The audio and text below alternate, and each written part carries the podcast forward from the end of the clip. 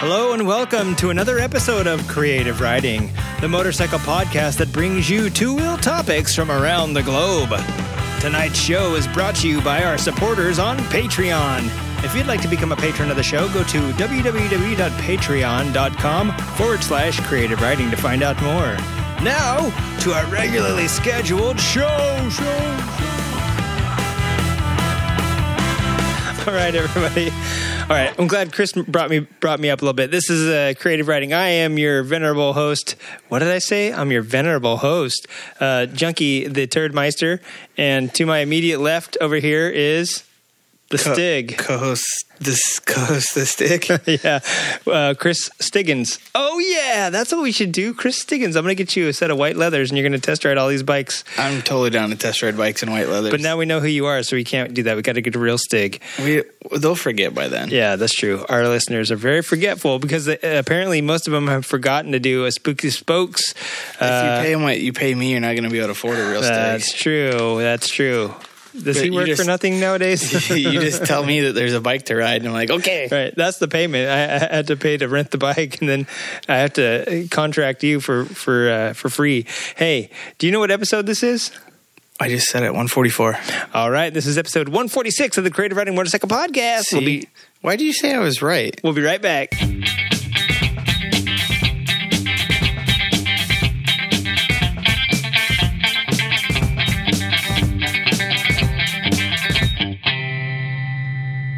I was doing real good for a while, Yeah, yeah, you've done absolutely amazing. and then I took some time off, and now I can't get what episode it is, even though I was here last week. Yeah, we won't hold it against you, and the week before that, and uh, the week before that. But that's okay. Listen, uh, we don't begrudge you not knowing what episode it is. If I start saying 150, I'll be right eventually. Oh, a broken clock is right twice, Twice a a century. day. Oh, a day? A day. Oh my God! Yeah, I need to get a day. better clock. Uh, so hey, listen, folks, we got uh, I got a few topics here uh, for tonight's show. We'll get into them. I'm not going to blow them all here at the beginning. I'm, do you think it'll help people stick around if they know what's coming up? Uh, n- I don't know. Because you know Jimmy Fallon and uh, what's his face, Lederhosen McSnabel. I don't know the guy's name. Everything The guy with the that. glasses. Oh, Stephen Colbert. That's his They're name. like, stick around. yeah, yeah. Saturday Night Live. Okay, let's try it this episode. Okay. Coming up before the break, we've got some racing news. We've got the five second rule and baffle the bozos. Stick around for what's after the break. Well, after the break. Let's see if this works. Sounds good. Okay. I like that announcer voice. That was pretty good. I've been working on it uh, just now. so I hope it goes over well with the. Uh, I should have thrown some music in there, but I think I'll do that in post production so that I don't mess anything up. Uh, so yeah, we got a few things to talk about t- tonight. I'm going to let you take over uh, some of it because some of it is uh, drag racing, and I know you're totally into drag racing. Sweet.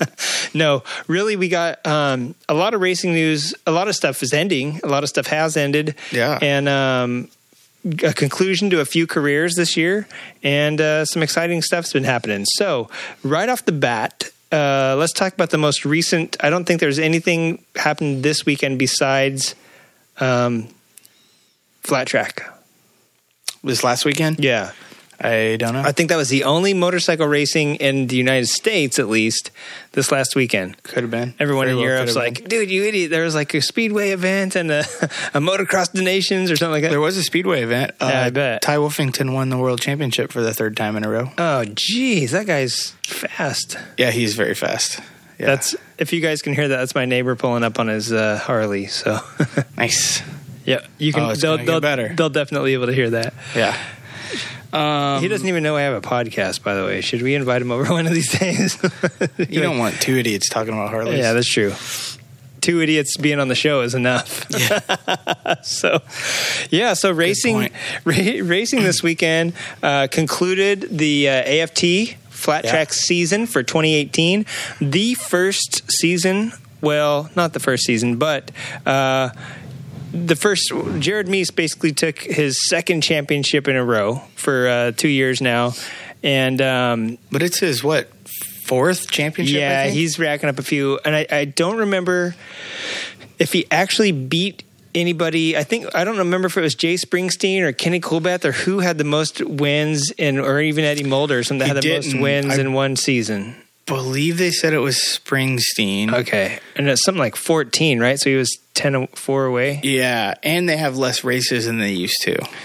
Yeah. Do they have less or more? I mean, I guess it depends on They the have year. less. I guess Some- yeah, have, yeah, it varies a little. because they they didn't have very many a couple years ago, and now Yeah. they, they've actually bumped it up a few. This year they have, and they're up to 18. Yeah, I'm um, wondering if they're they gonna used go to up to have 20. over 20. yeah.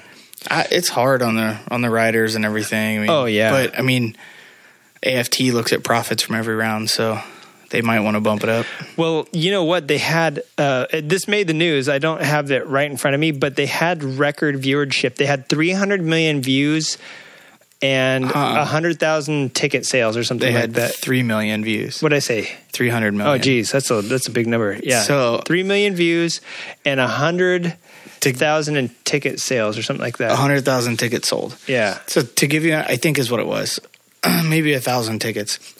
they had a thousand tickets sold. to give you an idea how popular Hooligan is, um, for Flat Out Friday in February, I don't know the numbers from the 115th, but for February, we had 2.4 million views at one race.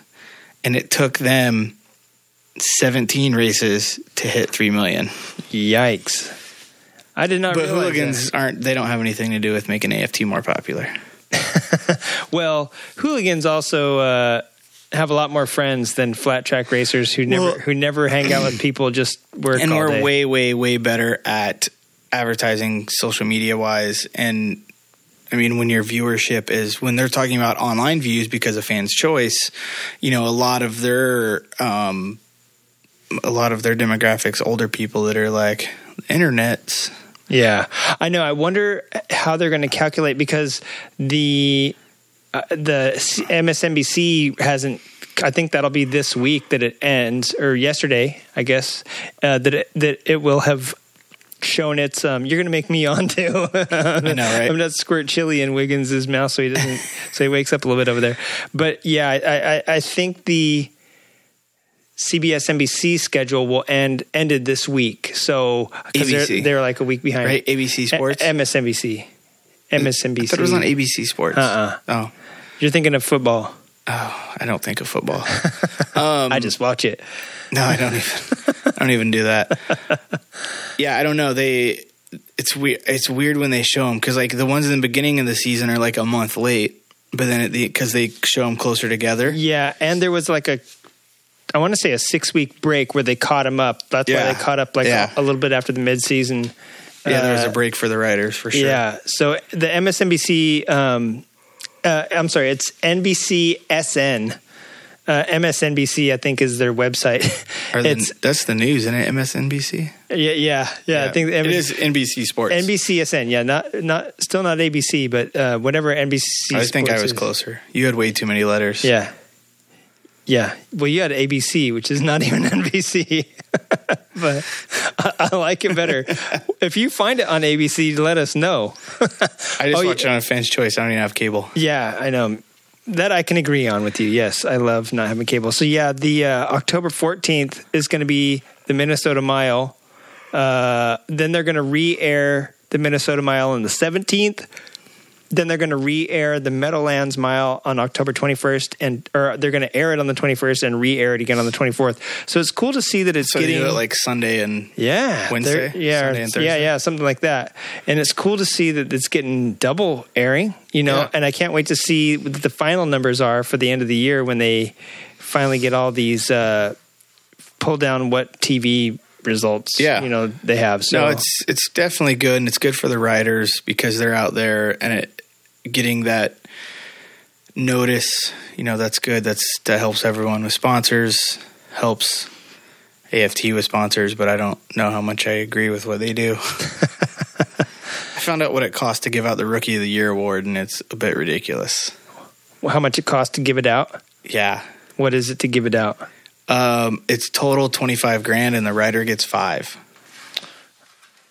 So AFT makes twenty grand, and the writer gets five grand. Who underwrites this? We need to talk to them. I don't think they care. and find out why. Is it because to pay sponsors and stuff like that? It's because they're a sponsor. So for you to like put your name on that and for them to say this year it's Mustang Seats, so for them to say Mustang Seats is the rookie of the year sponsor, then uh, they want that 20 G's. they pay AFT twenty thousand dollars in advertising fees, Basically, yeah. and then pay the rider five thousand for winning. Then Yeah. yeah, and you know it it isn't cheap to advertise on TV. For sure. Um, you know, but it's just It'd be nice if they split it 50-50 with the rider who's yeah. putting their life at I risk. I mean, well, to and get especially viewers. that's for a singles rider, right? The rookie of the year awards for a singles rider. So it's it's. I mean, those guys struggle. You know, those guys could use every dime. Hell, and- Corey Texter, man, he sold his van to friggin' Yeah. Carver, right? And he's borrowing his sister's van this year to race uh, at a bunch of the races that she wasn't at. Um, Well, or she's probably got a hauler with Husky. Well, she, yeah, I think after, yeah, she, that's true. I forgot about that. So he's got her old pink van and, and she's in her new uh, Husky hauler. Um, yeah, so this season concluded. That's a little bit of behind the scenes stuff right there from the uh, the all knowing Wigmeister. I don't know about all. That was a little tidbit that I learned a little bit ago. Well, you learn more than I do just because you're you're in it. But um, the thing is, is that this season was crazy. There was crashes, there was catastrophe, there was tragedy, there was um, some legends like Coolbeth retiring. Yeah. We also had Bonzi come back and then get thrown into the air. You know, we had uh, Jake Johnson have a few offs yeah. and make it out none. I mean, as bad as he crashed a couple times, and Bryan Smith even breaking his leg uh, early in the season, uh, they friggin' they came back pretty, you know, pretty good, and this season was exciting because of that. And the guys that stayed in the top stayed in the top. I think Mees only had what three non-podium rounds, or maybe four. Not very many. He didn't podium at Peoria, which is interesting. And then I think he he didn't. was fourth, wasn't he? Yeah, yeah. Yeah. I mean, yeah, I know. Not to say, he, he only he, fourth was his worst finish, Yeah. but he finished off the podium like two or three times, and uh, it would have been kind of crazy to see. I don't know, just to see how many wins he got super close, and that DQ that we were talking about, and you actually kind of clued us in that it, they're con- contesting it. There's an Yeah. asterisk by it right now, but maybe he'll get that one back. So maybe he will, you know, be that much closer to uh, like whatever record there is. I think he proved. So it's funny because if that is the case, then my theory all along was right in that when you're winning that much by that much, why would you cheat and taint Yeah. your season? Yeah, you know what? Like you, you have more to lose by cheating than you have to gain.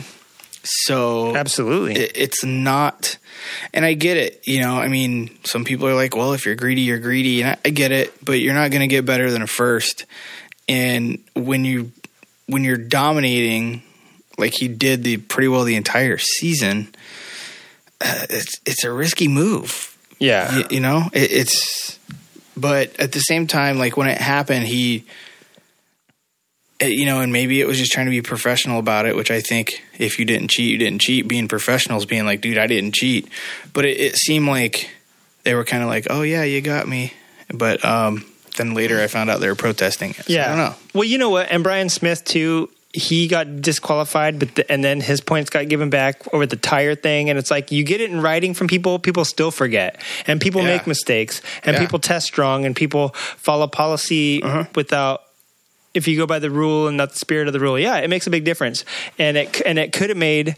Well, it didn't make any It may- difference in the results but for did me. he tie for the wins for the year that could be the difference between him getting Yeah. the record or not getting the record on most wins in a season Right, correct. Yeah, and then uh, and if it would have been a more hotly contested points battle, uh, if he hadn't dominated so hard, it might have been like it might have been the difference between like Ana Carrasco winning by one point. You know what I'm saying? And like even the twins uh, further back, whereas like Carver and Yeah, Carver Wiles was Palmer- off the podium in points by five points. Yeah, I mean it's something and that like was, that. I mean, at um, New, not New York.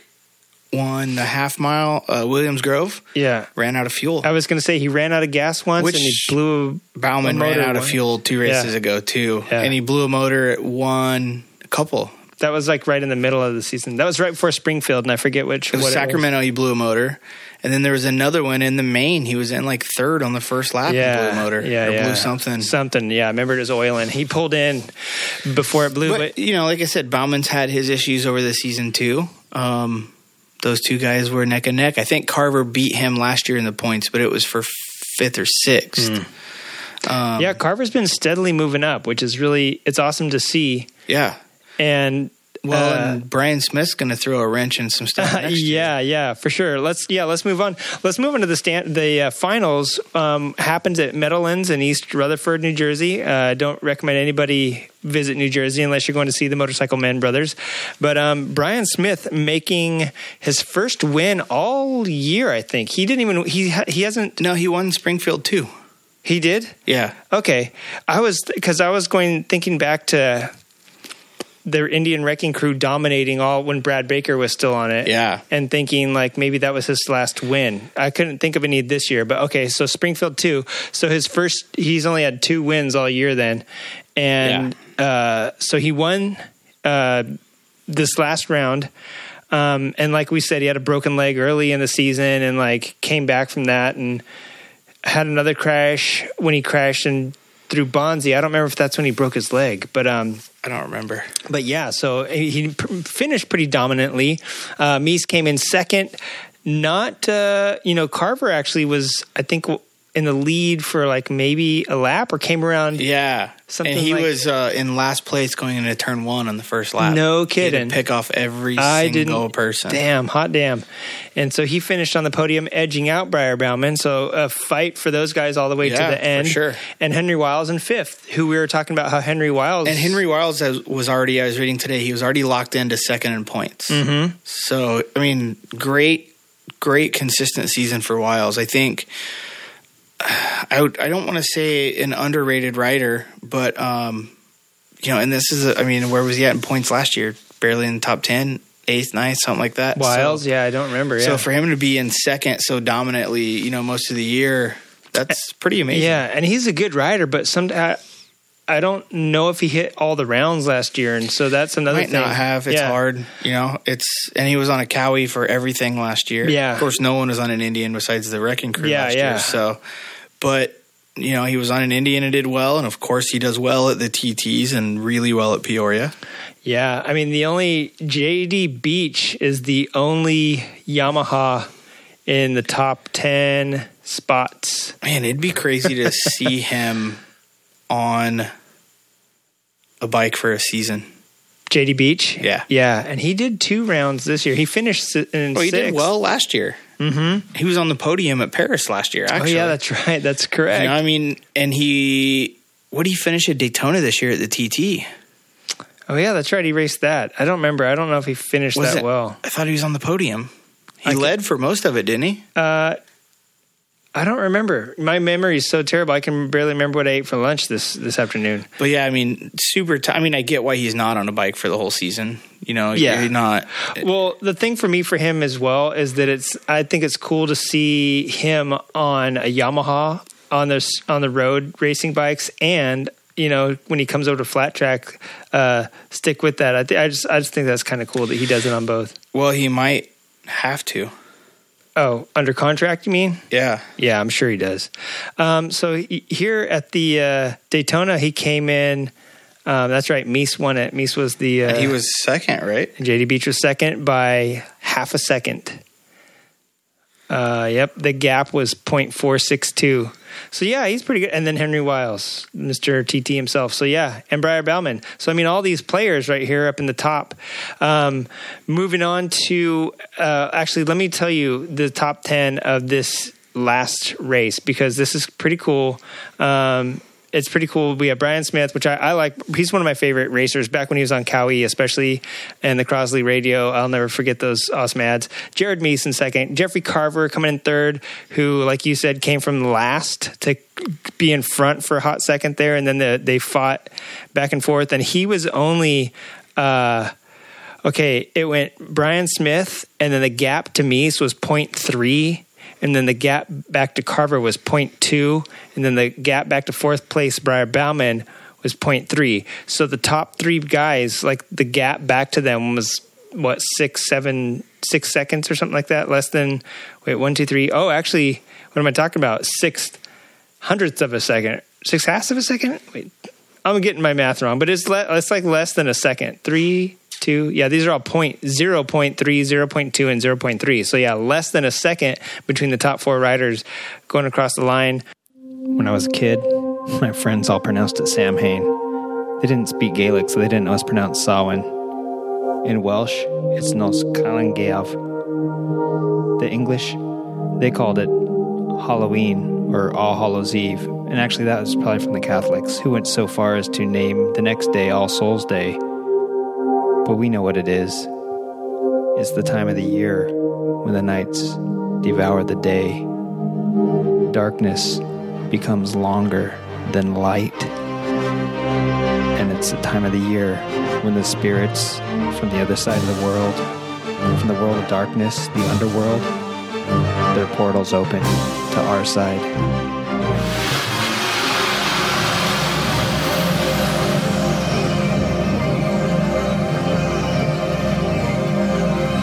It was the middle of winter, late at night, driving around town with some friends looking for a place to hang out, like typical delinquent kids do.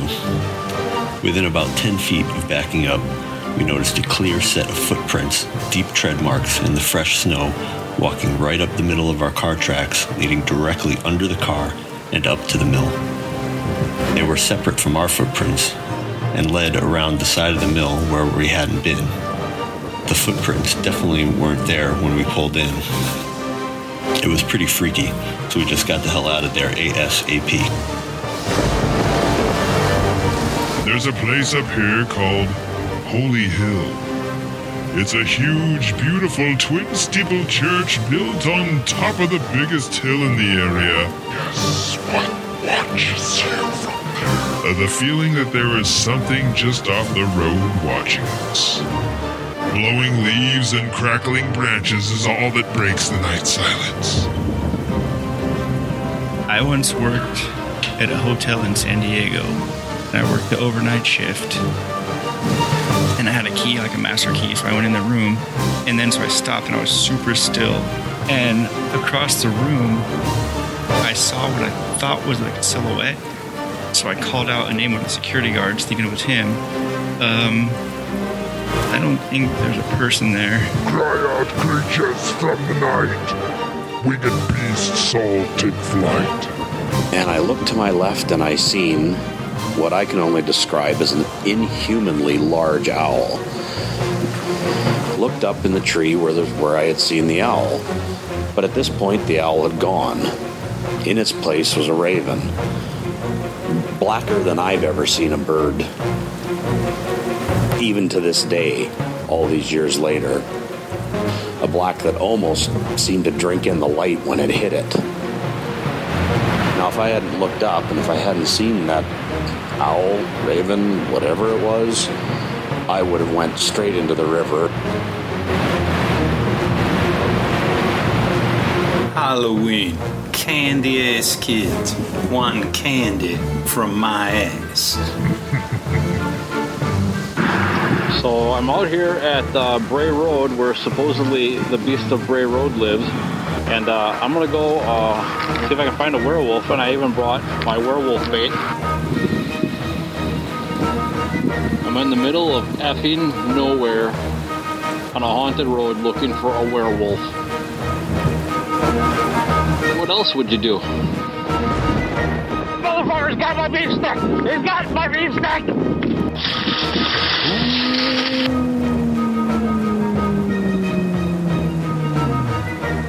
Spooky Spokes happens October 26, 2018. Make sure you email your submissions to creativeridingpodcast at gmail.com. Are you ready? By the way, that's a nice shirt.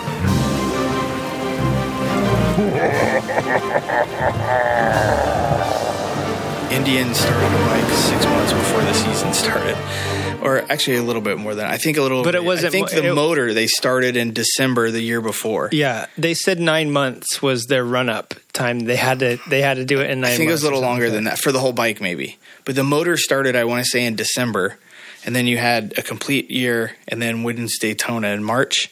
Mm-hmm. So it would have been six, 18 months for from from pencil paper to to completed bike at the track. Actually, not completed bike, but at the track. Maybe it was nine months until Corey Texter and Mees were testing them. You know, Yeah, I don't. I mean, they just said that they they came up with an idea, or they got the idea that they wanted to race in 2017, and um, they I were believe like, technically it was December 2016 then. Yeah. Well, they were already developing it because Mees was helping him No. develop it write it when he was still at Or Harley. no, it would tw- have been 15. for the end of 16. Yeah, well, see, that's the thing. Mees was never at Harley. Hmm. He was a Las Vegas Harley Davidson rider. Right. You're not. So he wasn't under any contract. Yeah. had- I mean, he might have been. I mean, he couldn't have went and raced it. But The last team, the last Harley team was, uh, well, he was a Harley factory rider, wasn't he? huh. Okay. I'm thinking of And like, they never made him part of the quote wrecking crew either. yeah. But uh, the last factory team riders before the XGs went and took over was Baker on an XR and uh, Davis Fisher on an XG. Yeah. So that was the first year of the XG that it was actually out there racing while Indian was developing a bike. Yeah, and I thought, and I thought that come next this, the next season, I I was sure that Davis Fisher was going to be one of the factory riders, and then when they announced Baker, I'm sorry, um, Coolbeth, Brandon Robinson, and Jake Johnson. yeah, Yeah. yeah, No, he um, got into it with the guy calling the shots. Hmm. And I mean, here's the thing if you're a racer, like those guys aren't brand loyal. No one in that field is loyal to any brand. And that's not a 100% true statement. From what I understand, Jared Mees wanted to ride a Harley. And Harley was slow to write checks or to mm-hmm. sign to not write checks, write contracts. I mean, and he called him up and he's like, Hey, Indian wants to sign me. Called him up again. Hey, Indian wants to sign me. Yeah. And called him up again and said, Dude, I have to sign a contract. yeah. And that's part of the whole part of silly season in MotoGP. What makes all the pundits and the talking heads and the fans and everybody go crazy and why they love that part uh, just as much as the racing is because it is.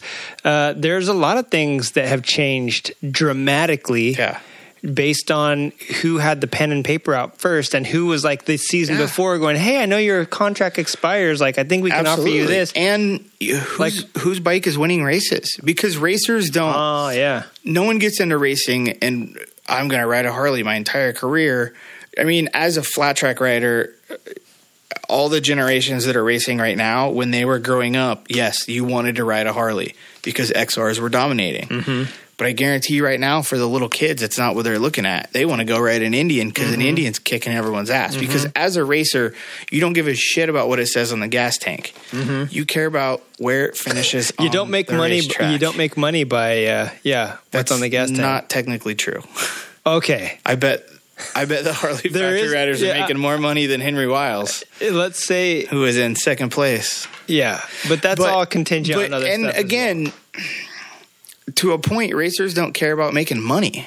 They want to win races. When they win races, they make money. Yeah. But they want to win races. Hands down, that's it. Bottom line, you can't get around that. Yeah. I don't Um, think I've ever met anybody that raced that was like so stoked that they were third place all the time, but rolling in the dough. I've never met anybody like that. You know what I'm saying? Like you want to get first place.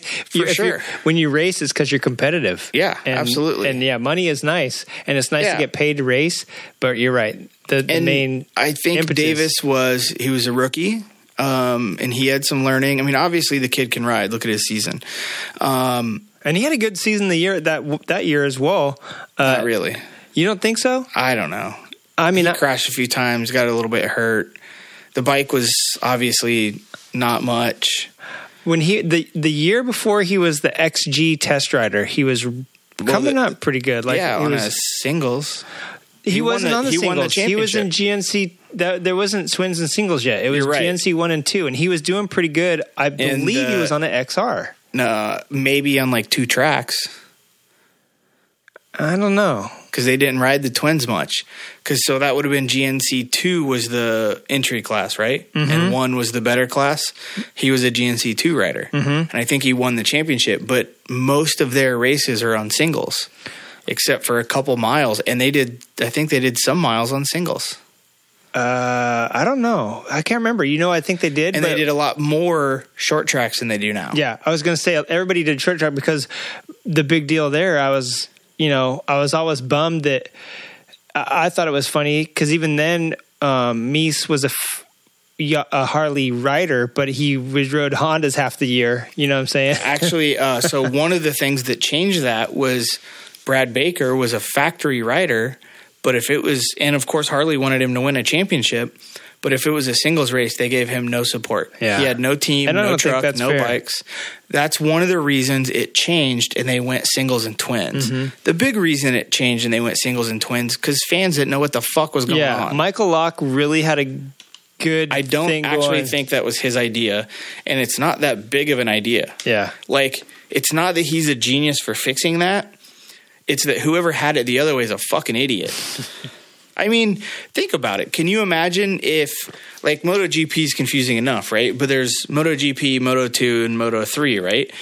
Can you imagine if at some of the tracks the Moto 3 riders rode fucking GP bikes? Yeah, And yeah. at some of the tracks the you know Rossi was on fucking 300s? yeah, yeah. Who the hell's what you can't keep track of Depending anything. on yeah, if it was a big track or a twi- or a tight yeah, track. I right? mean, I mean, it would be cool, I guess, because you could have MotoGP at fucking go kart tracks, but Yeah. it it just doesn't make sense, and it didn't make sense with with AMA flat track at the time. Um, Well, he's he's the one that made the change when he took over. And yeah, I don't. he's like the official person that said, Yeah. "Yeah, it's a good idea." So have you heard what they were going to do? I just saw this on Instagram, so I don't know if it's 100 percent true because I haven't seen anything announced on A- on the AFT website. But have you heard that they are going to eliminate semis and just go to heats and mains? I've heard something. No, I haven't heard that. They did a couple short ones this year because of rain, so I could see them doing it. And Um, I here's what I'm thinking. I'm thinking that the TV guys love that. Because the TV guys are cutting it down to heats and mains anyway because they don't have you don't have all day to you don't you don't do warm when you show a football game you might have a pregame show but the players aren't out there. You have clips of other you, you're showing all this other stuff you're, you're doing but all if this you can airtime. if you can edit it for TV and it's racing and you don't wait around forever and you can cut out the red flags and you can cut out all the BS and you can just have racing why not have a heat and a, a semi and a main? I don't know. I also don't like how they did it this year. You had to qualify out of the heat into a semi, and then you had to qualify out of the semi into the main. I think at least the winner of the heat should get a direct transfer to the main. yeah I like I like the heats and LCQ setup better. So it's like, hey, maybe top three out of each heat goes or whatever, and then you've got two semis with so many people at each one. What I don't like they're doing for next year is they're reducing the number of riders to 16. They think it will make it safer, especially in a singles class. So then my question is, well, then do it in the singles class, but not the twins. well shit I think the singles had less horrific crashes than the twins did this year Nah, they had some bad ones. They had some big pileups. They had a lot. They did have some pileups. They had a pileup at the uh, the TT, But it's at the Springfield. It's gonna your racing's not gonna be as exciting. Like Uh, th- it's also going to make. Here's what it's going to do. Also, is going to make a barrier to entry. I feel. Yeah. Like, what do you? Who, And that makes are you it- going to qualify to get into that 16? in the, in the top sixteen. So you're gonna eliminate like there's gonna be more people that are like, well, fuck, I have less of a chance of making it. I'm not gonna drive that far for an event. So I, I feel like you're gonna hurt rider count at the races, and it's going to hurt the overall excitement of the main event. I yeah, I definitely feel like we're not going to see people like Oliver Brindley, who didn't make every single race. No, if you're a top 16 rider and you get hurt, that's one thing. If you've made Yeah. every race this year and you get hurt and you're out, I mean, yeah. people get injured. There's but nothing you can do. There's plenty of stuff. If I look through the the standings here, there there's plenty of guys. Or, and This year was only 18 riders, but still, I, like Cameron Smith, how many ri- how many how many races did he go to? He didn't go to every single race. Andrew Luker, oh, a lot of the single guys don't go to every single race. Yeah. they can't afford it. There's not a lot of prize money for the singles. I want to say Max Whale was at a few and made some big uh, moves here and there, but I don't think he was at every single uh, every single race. You know what I'm saying? Like, yeah, I don't know. You're right. There was only really 18, so I guess it's not like a huge chop. It's not like you're cutting the field in half, but at the same time, you are putting a wall now, like a barrier to. Yeah, I, I don't know. I I would like to see more riders, not less. And it, like I said, it makes it harder to make a main event, and that's, you know, it it where on those people that are in now seventeenth, eighteenth, nineteenth, twentieth. It makes it harder and harder and harder to load up the truck and go racing at that level if you're not going to make a main. Like, yeah, before so if they were 18 and you were consistently 18 19 20 you're like okay i got a shot now they just took away two more of your spots that you so you gotta like pick it up more um so i don't know. I, that's to me you know i i i get trying to lower the number to have a safer race but they're all worried about turn one. Do three lines instead of two lines. Do four lines. Do 20 riders and do five on each row. Like so what? And is it still going to make turn one sketchy? Fuck yeah. But i don't know. It's still going to be exciting for people to watch. So right. Like I- Kayl Kolkman made six races this year. Johnny Lewis, one, two, one, two, three, Well, four, five races. it's also year. deceiving because how many events do those guys go to i know johnny lewis didn't go to new york Well, he it looks like he went to the first three, then the middle one, and then uh, and he doesn't make every main event he goes to same with kayl kolkman right, and then Oliver or not Oliver Brindley, but um, Hayden Gillim only made four races. hayden gillim doesn't go to very many JD Beach made four races. he probably went to four These guys, uh, and that's right there. That's 17 or 16, 18. Jay Maloney is in 17th, and he made 1, 2, 3, 4, 5, 6, 7, 8, 9, 10, 11 races out of the 18. So then after him is Mikey Rush, is 16. So Rush, Bronson, Robinson, like all the names you always hear. Yeah. So these other guys, uh, let's say you go to these races, you don't make it. Hell, eh, you know what I'm saying? Like cutting it down to 16 is cutting some of these guys that you For sure. you see. And it for a guy like Kayl Kolkman, is he going to drive all the way to Daytona? He's like a East Coast dude, right? Or like No, a he's a Midwest guy. California guy. Kayl Kolkman is? Oh Yeah. yeah, that's right. He's like a Salinas. I think he's actually no, he's Ventura. I think his home is Ventura. Kayl Kolkman? Yeah. I think you might be right. There is uh maybe Mikey Rush is Salinas. Yeah. Bow- Bauman's might be out of Salinas originally. Uh, yeah, like the I know Mikey Rush is uh, like a Salinas dude, and Is Uh, he going to be on a factory Harley next year? Are they going to do a four rider team? Mikey Rush. Yeah. I have no idea. He was on it for the last two rounds of this. I want to say Bonsey's a Salinas or Sacramento guy too. Like, Yeah. and so I don't, you know, all these guys that are, I don't know where they're gonna where they're gonna fall. Is, uh, but I don't know. It, it, that pertains more to the singles guys not wanting to drive you because it, it's there's not much money in it for them, and if you're, you know, why are you going to go that far if you really don't have a chance of you making a main event? yeah, And it's Well, only two people you're cutting out, but and in the singles class, there's uh, only 18 dudes listed. In the twins class, well, I was looking at that list just now. There's like 32 dudes listed, so that's that's half the class for them. So yeah, you- and again, not all those guys go to all those rounds. Like Itchy 280 from uh, River Cycles, he only made one main, and it was the first main they've ever done, and they've been doing it for four, five, six, seven years. I don't even know. It was the first main event they ever made. Yeah. Man, I don't know. It just it feels weird. It feels very MotoGP to cut it down. I mean, But I here's guess the here's the problem with that. How much money is involved in MotoGP?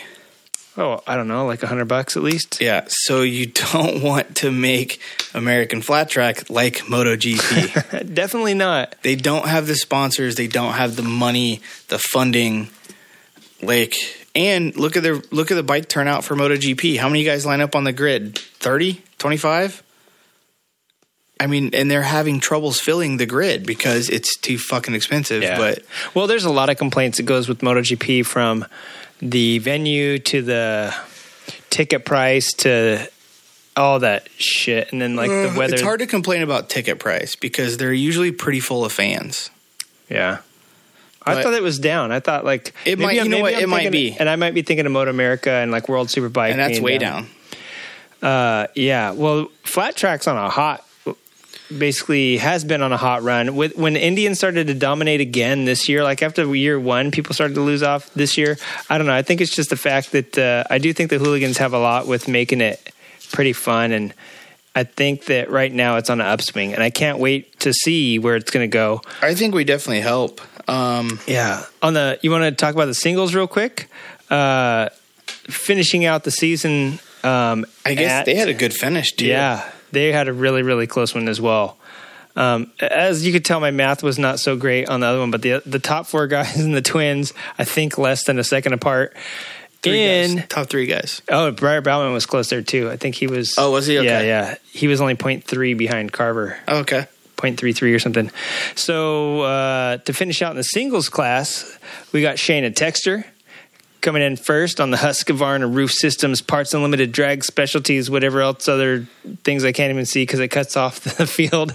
Uh, Husqvarna FC 450 in uh, first place. And uh, right behind her, Kolby Carlile. Do you know how close it was? Oh, it was half a bike length, so it's Dude, a hundredth of a second. It was six thousandth of a second, point zero zero six of a second. And when they first crossed the line, they didn't know who won. They thought maybe he did, and I guess it was like yeah, half a bike length, point zero zero six according to the transponder. Think about that for a minute too. She's got a team. I don't know who her mechanic is. Um, she's on a totally new bike. Um, out winning races. Yeah, she won. a one rider bike and one mechanic bike, right? Not this is gonna sound bad to some people, but the Harley team has been doing it for how long? And they won a fucking heat race. like someone needs to rethink their program and who's I think they're going to get the FXDR out there next. Uh, no. They're going to I- paint 750 on the side, and uh, I th- I don't know. I think I know what I think they should do, but no one will listen to me. There's too much money involved in that person. I mean, Plus, they're like Wiggins. Who's that, who's that guy? Uh, actually, I think you probably know some of the factory Harley guys, don't you? yeah, I Um, know. Uh, only one of the riders now, and some of the mechanics. Well, don't get banned. Don't get don't get too crazy and get banned because they No. might they might need your input later. No, they won't listen. They don't. They're not smart enough. Um, did you hear that? You know why? You know what my secret is? I know that I don't know, and I'll fucking ask someone that knows. Uh, I, I get it. You won't just pour Tim Hortons on the tire and try to get away with it. And the problem is, um, some people think they know and they have no fucking clue, but they won't shut their mouth and listen. Or they're calling shots or they're whatever, or I think they're concerned about horsepower.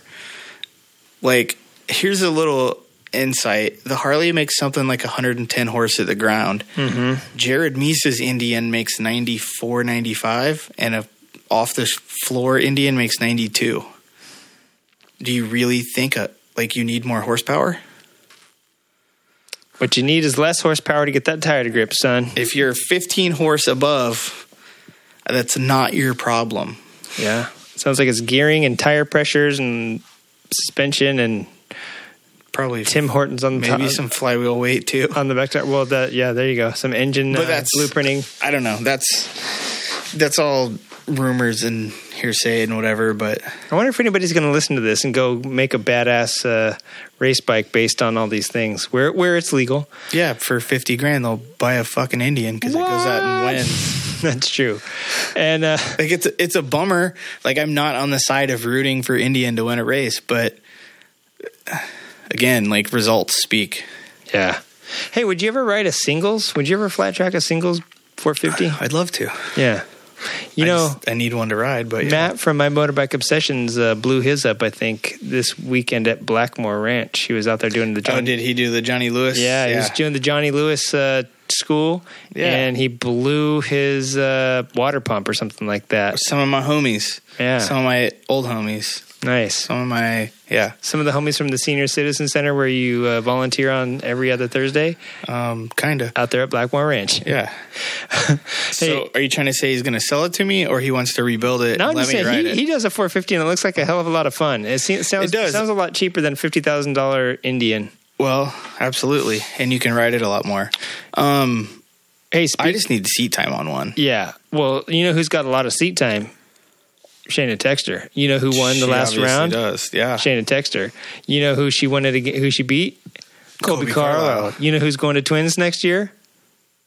Kolby Carlile. Supposedly. Really? Yeah. That's what I read on AFT at least. Uh, Kolby Carlile supposedly moving up. He's with Estenson Racing.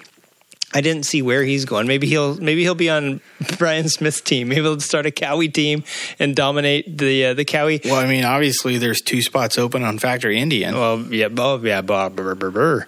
Are you talking about because Brad Baker's not going to come back and race next year? I don't think so. No. He'll be back. I'm. I Um, guarantee he'll be back. Steve Bonsey had a terrible. I don't. He broke his I back as well. if- I don't know if he'll be back. We'll see. Keep I- your fingers crossed. I'm rooting for him. No, for sure. strong. Brad is um, one of the nicest people I've ever met, actually, and one hell of a rider. But You know they say bullet strong, but I bet he's bullet smelly too. Like he's good. Smells good. I don't mean that in a bad way. I bet he smells like cologne because he seems like a dude that sprays Axe body know, spray all over himself. I'm gonna go smell Um, him in the hospital. He's going to be in the booth next year with uh, Scotty Dubler. nice. That'll be doing nice. commentary. That will be nice, actually. Um, it's a bummer. I mean, I'd love to see him back, but I think first he has to be, get good at walking, and then riding Oh, a motorcycle. Dude, not only will he be good at walking, he'll be, he'll be kicking some people's asses. Uh, I, I just it's going to be hard to come back from that one. I mean, it, you know, yeah, I have a the feeling dude's he awesome will. and wish him luck, but yeah, I think uh, when Stevie Bonsey was up there in the air, and either way, I don't think he's coming back next year. well, yeah, I don't know. We'll see. I'd say Carlile stays with Estenson. Uh, I mean, they've been good to him. Mm-hmm. I'm kind of surprised he's going to singles because or going to twins because he had a few rides on a twin this year and it was not super impressive. Yeah, who else had a ride on a twin this year? But he Ryan Wells rode on one a little bit, right? Maybe that's who I'm thinking of. But Kolby's he's got a lot of things going for him. He's a good personality and he puts himself out there, and a lot of the guys don't. you know what I'm thinking he could do? Roof systems with Jeffrey Carver because they both kind of have curly, long hair. Well, there's a problem with roof systems and Jeffrey Carver. Oh. Then you're riding for Jeffrey Carver Yeah. because Well, there you go. there's no. And his That's hair not looks. a team. Like Roof Systems is just a sponsor. Yeah, no, no, I know, team. but his hair looks a little bit like barbecue sauce. I'm just saying, it could, I could see something happening here. I could it see could be like barbecue and ketchup. Yeah, there you go. Barbecue. and uh, yeah, I don't know, but um, It's confusing. Roof Systems sponsors like 15 people now. that's true. They they got Like their. Richie Morris. Are they Roof Systems? Yeah. So I think Davis Fisher has Roof Systems. it's RMRRS, Richie Morris Racing Roof Systems. it might be. It's going to look like it's a. Richie. Mo- Hey, by the way, if Richie Morris, if you're listening, get a new leather designer and stop ripping off Jeffrey Carver. Richie Morris. Did you hear that? That was Chris Wiggins telling you to get in the uh, get in the old design studio. Well, have you seen Fisher and uh, who's the other guy's leathers? It's not Ryan Wells. He's the singles rider. Yeah, who else? Fisher, and maybe it is Wells. Maybe Wells was on his twin a little bit. Dude, they got barbecue sauce leathers like Carver. Really, Oh, it's horrible. man? Yeah, it's With- it's like it's it's a more of a yellow yellow, less of a mustard yellow. Are you sure Wiener Schnitzel isn't sponsoring sure. I- It's not. They yeah. don't look like hot dogs with No, mustard on them. It's hmm. it's like someone was like, "Hey, we should pick these weird colors," and didn't even think, oh yeah, I think there's a guy what- that's running up front that wears these. We- so the championship uh, leader Dan Bromley came in third, and he was a full three, almost three and a half seconds behind those two lovebirds up there in front. Speaking of next year, rumor is he'll be on a factory KTM next year. Right, not just his KTM North There's America also Bromley some Motorsports rumors- KTM. So this year he was on a um, Bromley Motorsports bike that happened to be a KTM. Like I don't know if Yeah, KTM North KTM America dealer. was a sponsor, but I think just like as much I as a thi- sponsor. is- Yeah, I think they were like, "Hey, here's a few bucks because you're." so you're a talking about they're going to do a factory team. From my understanding, there is going to be a factory KTM singles team next year, and I think KTM said that. I think so. And Dan will be the main rider. I don't know what else is gonna. I mean, it's like Husky picking up Shayna. I think Ducati's going to in. have a factory team next year. not a too. single. Yeah. Um, Wait, what did you say? I was talking over you there. I noticed. so KTM should have a singles team with Bromley. I don't know if they're going to add another rider or not. And then the rumor is for 2020 they're going to have a twins team. And the other rumor is they talked to Mees about it. Huh. And everyone's like, Mees won't go, Mees won't go. Mees will go. Here's the thing I think it's going to be a Red Bull KTM team. Oh, Mees will go. Yeah. Carver and Mees on a Red Bull Kate. Like, could you imagine that lineup? I don't know. Um, that's just rumors about the 2020 Twins thing. But they've That's- got they've got good motors. So it is. Chaz, That is what I read. There. a 690 you can punch out to a 750 um That's what I had read. Is Here's the 690 is were gonna- problem. The problem is it's a 90 degree v twin right? The lc4 Mm-hmm. or the lc8's the bigger one but it's a 90 degree. That's not good. Not for dut No, I think that's why Ducati doesn't really. Uh, yeah that's why ducati gets their ass kicked yeah, make very good. that's part of the reason i mean there's a lot of other reasons but yeah You know what's crazy now that the BMWs have bumped up to F because Ron Woods ran a BMW F800 a couple years ago, a couple seasons ago, and now that the BMWs are bumping up to 850 and 750, I wonder if somebody's going to grab a BMW parallel twin and do it again. You don't think so? no Yeah. Well, there goes my idea. Kawis are cheaper and they're already developed unless beamer comes in and says hey we Yeah, want to push no, this They're not going to do that. Ron does that stuff because I think anyway. I think he likes to be weird. Like Yeah. he also did the Well, Honda, the, like- the Africa Twin at Paris last year. He had a bike and it's ridden once, right? Chad Costa's on it. Like it got ridden Dude, once. there's no way you're going to know if the BMW is the sleeper unless you get one out there and race it. And maybe that's and he's had deal. one out there, but I think too there was a singles one, right? A singles like 700, I think that did well at some outlaw races. There might have been Carver on it, but Carver was on the Rotax last time. Yeah, there is a. Uh, I think he had the 800 Beamer though. yeah. But Well, yeah, he did have an or 800 Beamer, like- 700 single Beamer. Don't they have Uh, a big ass single? Uh uh Six something single? 650 was the biggest single they had, and that and they haven't had those for quite a while. Okay, then maybe it was the twin. Yeah, it was At, 800. uh, it was a couple of seasons ago too. It was like 2015. No, 16. I'm not even thinking for a pro race. I'm thinking for Willow Springs. But maybe it was Oh, maybe it was only the road tag because at Willow you don't have to run a twin. All the guys that go are you talking about like the Eddie Mulder Yeah, Bowler Cup yeah. or whatever? Yeah.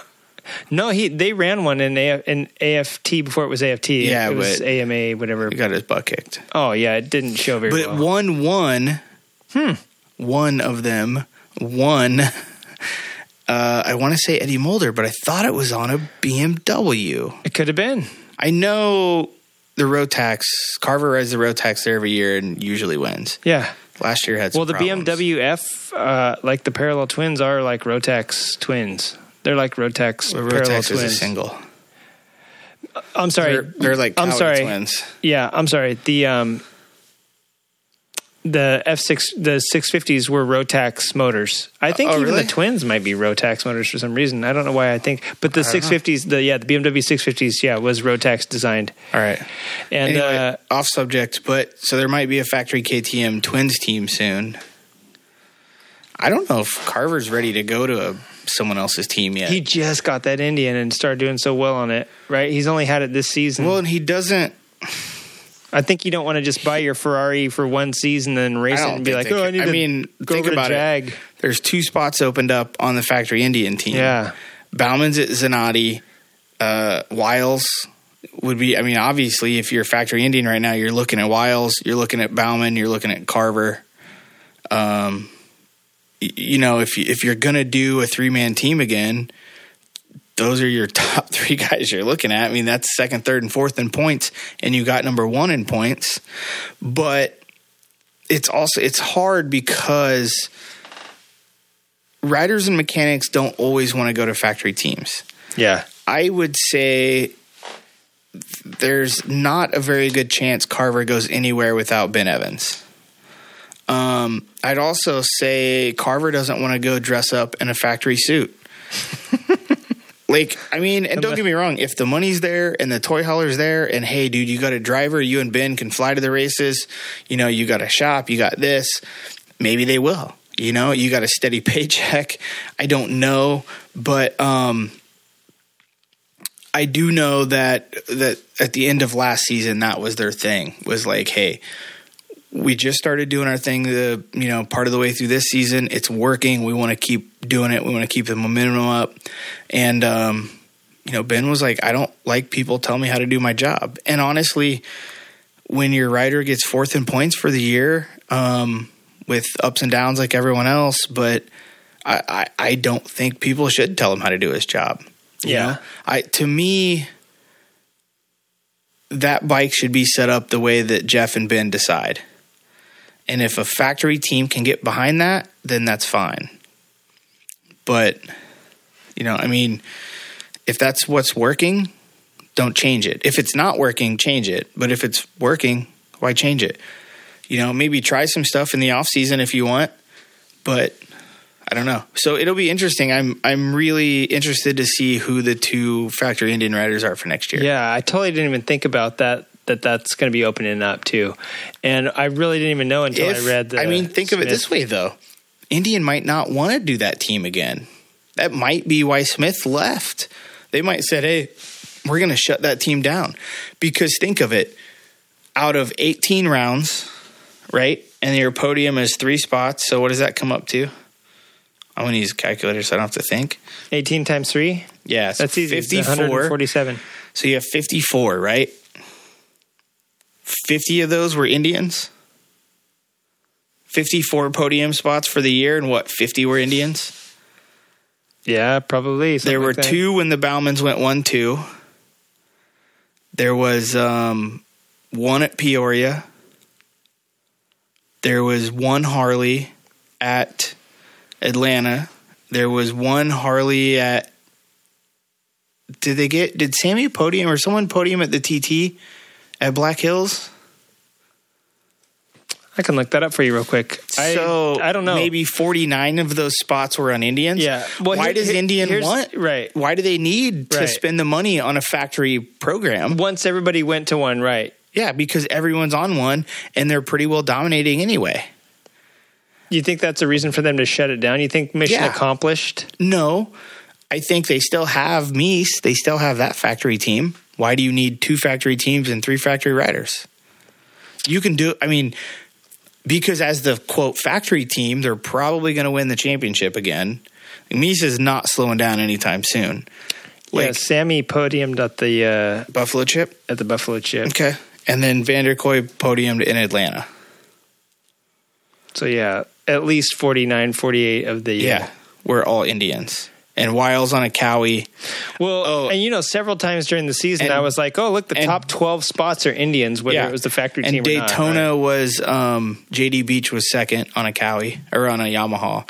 Yeah, I mean, not to mention that we'll say 48 of the podiums were all Indians. How often were the top eight and the top 10 and you know all Indians? So they don't need two factory teams. They don't need to support anyone like that because their bikes are winning and Zanotti's actually, you know what? Bauman might have been on an Indian when he won. Briar. I don't think the brother was. I think he was pretty much on Kawasaki all year. I, he rode an Indian a lot of rounds. Did he? Yeah. I just didn't pay attention. Um, so Zanotti had an Indian. Estenson has two Indians. You know, they put JD Beach on a Yamaha, which again, that might be a road racing deal with him. Um, but what round do you think uh, Bauman won on a Indian? 16,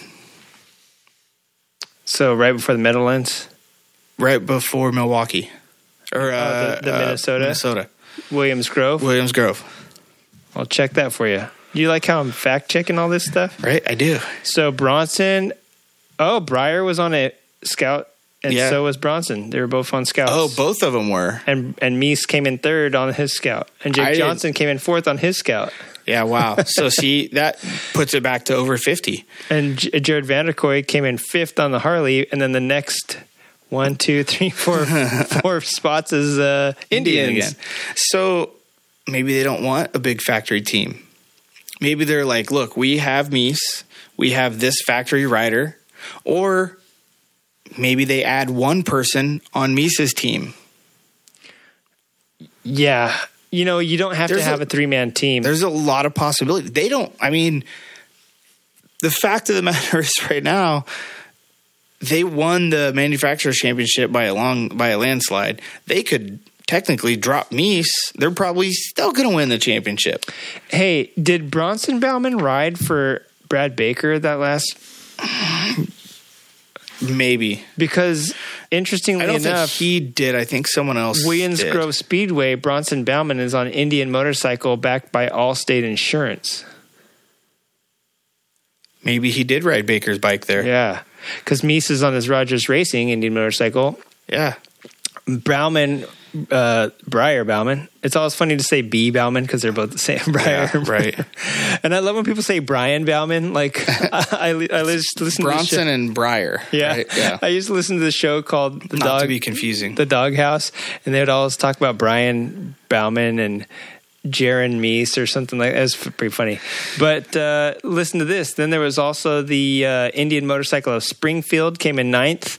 The Indian Motorcycle of Oklahoma came in 12th. So, yeah, you got all these Yeah. in- independent. Uh, Carver's is Indian motorcycle of Metro Milwaukee. Yeah, so you got all these like, yeah, I guess you don't need a factory. You don't need to spend the factory bucks to get factory wins, really. If everybody's on a Yeah, I, I mean, I'm not saying they are going to do that. I'm saying that they don't have to have a three man team. You know, they could just go with their one team and one rider. Yeah, and, and I think before, I think what was really exciting about the 2016 season is I know you did have teams with like two two guys on them, maybe, uh, but you didn't have like these big quote unquote like wrecking crews and stuff like that. Like I don't remember a lot of three man teams prior to this last showing. You know, as soon Yeah. as Indian came out. Um, I do. Didn't Brad and Nicole and Jared do like a factory Harley Davidson thing on the when the XGs right before the XGs came out? Didn't they do like a factory thing, or was am I just tripping? Was that just their little showcase of the XG right before it came out? That was a little showcase before it came out. Yeah. That was for that was Like the actually Aspen it was X- actually an X Games ad. Yeah, For the first uh, X Games flat Yeah, track they're thing. doing the it was the very very first gen. yeah. Um, those bikes were weird. They were like very high tech and didn't work very well. I remember how cool they looked, and then when the streets came out, I was like, that looked nothing like. Yeah. Uh, so yeah, I mean that's flat track racing. We're we're an hour in, but I do want to say one more thing, and I and this is weird because I I never watch. I don't like stick and ball sports. I mean, I like soccer, I guess, and uh, I like Australian rules football because they basically play American football with, with no pads on. But I was watching the NFL this weekend, and I was like, you know what? Like, here's what here's what I think maybe people have said this before about motocross too. Here's what racing needs in general to get a shot in the arm is that a lot of people I think Ed Subius just uh, posted on his Instagram the Dodgers are playing the Brewers. He's a Dodgers guy cuz he was born and raised here in LA and he went to the Dodgers games with old grandpa back in the day, the Doyers. And uh but now he lives in Milwaukee so the Brewers are his quote home team by default. So he's like how how do I, you know, what do I do? So even for a guy that's a motorcycle guy, uh, stick and ball sports based on region, based on city, has a big sway, has a big swing, and I see it in the WIR. Uh, you know the the Wisconsin guys versus the Chicago guys versus some of the maybe Canada guys that came down or whatever's north of Canada, uh, Snowistan.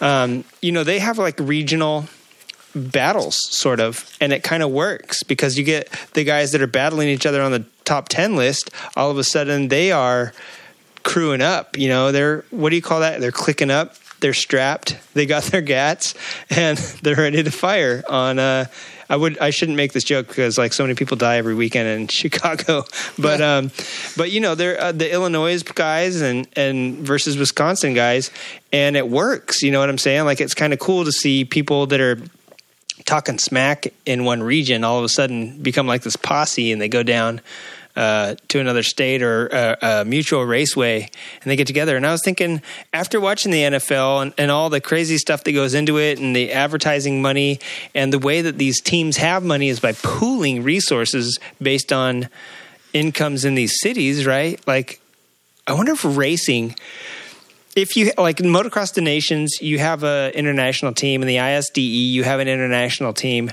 made up of like supposedly the top riders of that country. You know what i'm saying?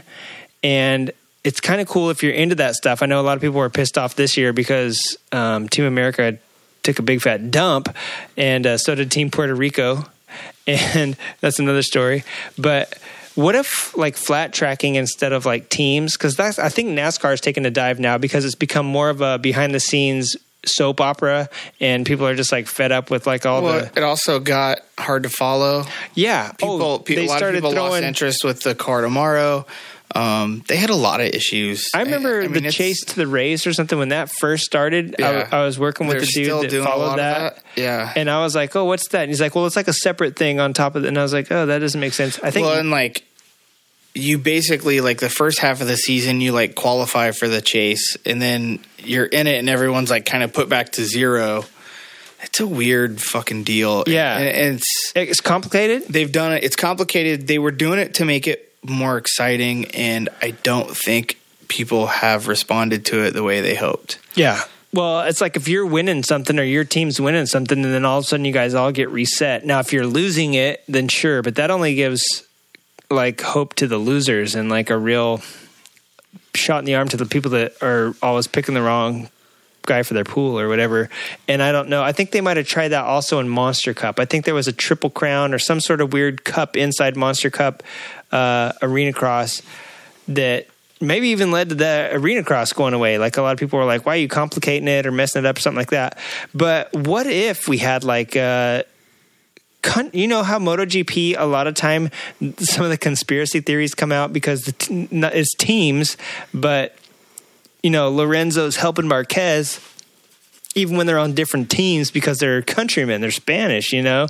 And I was thinking, well, what if Spain just had like a racing team? Like Spain would dominate because Spa- Spain has had consistently a lot of awesome riders, but so is Italy, and and it might get the U.S. if you were if it was ma- not mandatory, but I mean, it might get more people to focus on young riders, you know, and so flat track too. I know it's already doing so good um, and getting better, and a lot of that has to do with other factors that we kind of been talking about. But what if you did um, putting more eyes on stuff and not just begging for a TV contract, you know, in between football on Sunday and I don't know lacrosse college lacrosse on Wednesday or whatever. Like I feel like Flat Track's got. I haven't watched it on TV because I don't have cable. But even people that do, how many are sticking around that haven't already watched it on Fans Choice or something else? You know what I'm saying? I think part of the problem with doing it like that to a point, or at least like regional. So you're talking about like you would almost have regional teams. Yeah. What if you had regional teams? There's not enough riders, and there's definitely not enough money to have teams in those areas. Um, but you do have some of that. I mean, like Carver's from Illinois, right? And they got the the Fast Boys from Illinois, like little thing, right? So there's like the group of guys from Illinois are all like, even if they don't actually know each other or like hang out, they're all like Yeah. the Fast Boys from Illinois, or like you'll have like the West Coast Riders or whatever. Um, interesting enough, do you know what does teams like that for racing? Speedway. It's Huh. huge in Europe.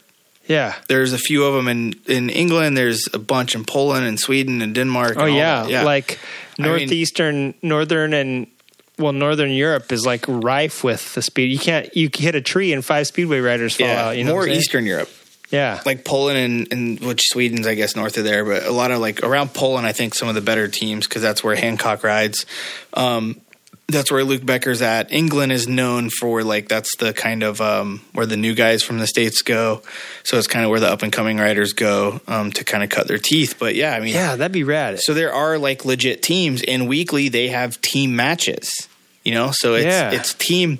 So Speedway's big with like team riding. So you would have like four or five guys on a team, and every round would be two guys from each team, and then you would score points. So the idea is not to go out and win your heat. If your buddy's winning, you're trying to make yourself wide, still pull second, but not let anyone get around you too. You know, like it's maximum points is what you're looking for every round. yeah. So it, but it's big over there, and it's how it's viewed over there. Yeah. You know, it, it's hard. I, I- mean, like you said, there's 30, 30 riders that were on the the Twins roster. And you would only need 25 if he did like two man teams. And that's if every single state. I mean, because listen, like, does Nevada have a pro football team? I mean, you kind of have. Does Arkansas have a pro football for team? A lot of that. You, Yeah. you've got Indian and Harley have three man teams, but and you know, again, who knows what's going to happen next year? But you know, so they've got their three man teams. Estenson had a two man Twins team. Um, Zanotti only had one, didn't they? Just Bauman, or did they have a two man team? Um, and then a lot of the other guys are independents. I mean, there's not enough teams that have the money to throw at it to support it. And like we talked about last week or the week before with like the hooligan stuff and the owner rider kind of relationship with the bikes, like it, it's hard to have that, you know, for the entry level guys or the guys like kind of trying to make it who have their own stuff, you know, uh, you're going to have a sponsor maybe, you know, and I guess maybe it could work like hooligan where like I have my own bike and I'm on Team Speed Merchant, even though I have my own personal bike and my bike's the one I ride. So they're just a sponsor, but then, you know, for the Harley Hooligan stuff, we call it Team Speed Merchant. Yeah. So, you know, I guess maybe you could do that, but that kind of is weird Like with what the if- regional side. Like, it, what though. if what if SoCal? Because listen, not every state has a pro football team. You know, I'm sure there's For more sure. than 25. I'm sure that more than half Like the states. California has three or four. Well, that, that's the thing I know, and like New York has like three or four, has like five or six, and then like Nebraska and Iowa has like zero. You know what I'm saying? But here's the deal: what if SoCal ha- had a racing team, like not let's not say hooligan, but let's say flat track. Period. And I'm sure that there would be like a lot of guys like Johnny Lewis is down here, and I'm sure guys would move here for that. And even if they had like a hooligan like sub team or something, like would you go out? Would you try to, pardon me, qualify for that? Would you? I'm sure you would, right? So if there was like a, a Southern California like team, hey, yeah, and if they had like a, a hooligan, if they had like hooligan riders too, yeah. I mean, we kind of do that already. Let's Like, say they have we've talked about the Bama boys on the show. yeah, You know, there's the Wisconsin guys that that ride. I mean, the way hooligan is, it's kind of regional anyway. yeah. There you go. So, I mean, you know, and when we all go to Flat Out Friday and stuff, you know, I, I don't know. All the guys from Wisconsin are like look, mad Dog and you eating cheese curds. You're just like, let me wipe off my tan, buddy. They're mad because I'm out eating them with cheese curds. Yeah. Um, yeah, nobody eats cheese curds and drinks beer like us Wisco kids. Um, but yeah, I mean, I, Because imagine how many people you could get, you could get from Paris, so, Southern California Flat Track Association, uh, already for a singles class, and then imagine like I'm sure there's a bunch of dudes that are good enough or that would move here to be part of a three man SoCal Flat Track team AFT, and then NorCal. Obviously, a lot of guys are already up there. You, they'd be probably fighting each other. Some yeah, of them move down just, here. It's you know just what I'm saying? funding of, and I mean, unless your your county's behind it, you're not going to get funding to be like LA County, whatever. You I mean, know, it would be like the basketball somebody- and the football teams do it, but no, they no, but sell I'm out saying stadiums. I know, but I'm just saying, like, let's let's get to that point. I guess you know, like, eh, obviously it's not there, but I'm just saying, what if we did That's the same with you know NASCAR. They have teams. You know, I mean, you know, Roush has how many different drivers? So they and they What if they- Roush was a California team though, and they could pit they against? Do you think more people would watch if they knew California versus New York for this race? You know what I'm saying? Like stuff like that. No, because I don't think people give a shit where they're from when it's racing. Why do they give a shit when it's football then? Because the fucking state, your tax dollars pay for it. Like in Wisconsin, they give a shit because they literally own the team. Yeah, I, I mean, it's and it's called the. I the mean, Milwaukee Bucks. the Los Angeles, the Milwaukee Vikings? the Los Angeles Angels of Anaheim. Yeah, true. well, I mean, like we have the Lakers. I'm not the Lakers. The Lakers and the Chargers fighting each other out there on the soccer pitch.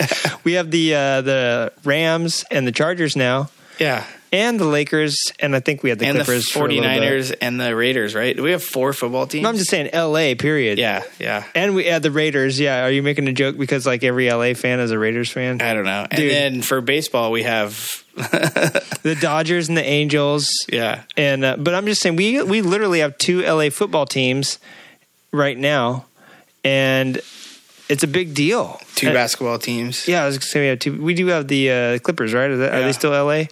And um, you know, why does it? Why do people care when they go to Texas to play? Why would people even travel over to Texas to watch them play? Why do people in Texas care not if? very many do. The people in Texas are going to watch the Texas team. Yeah, right.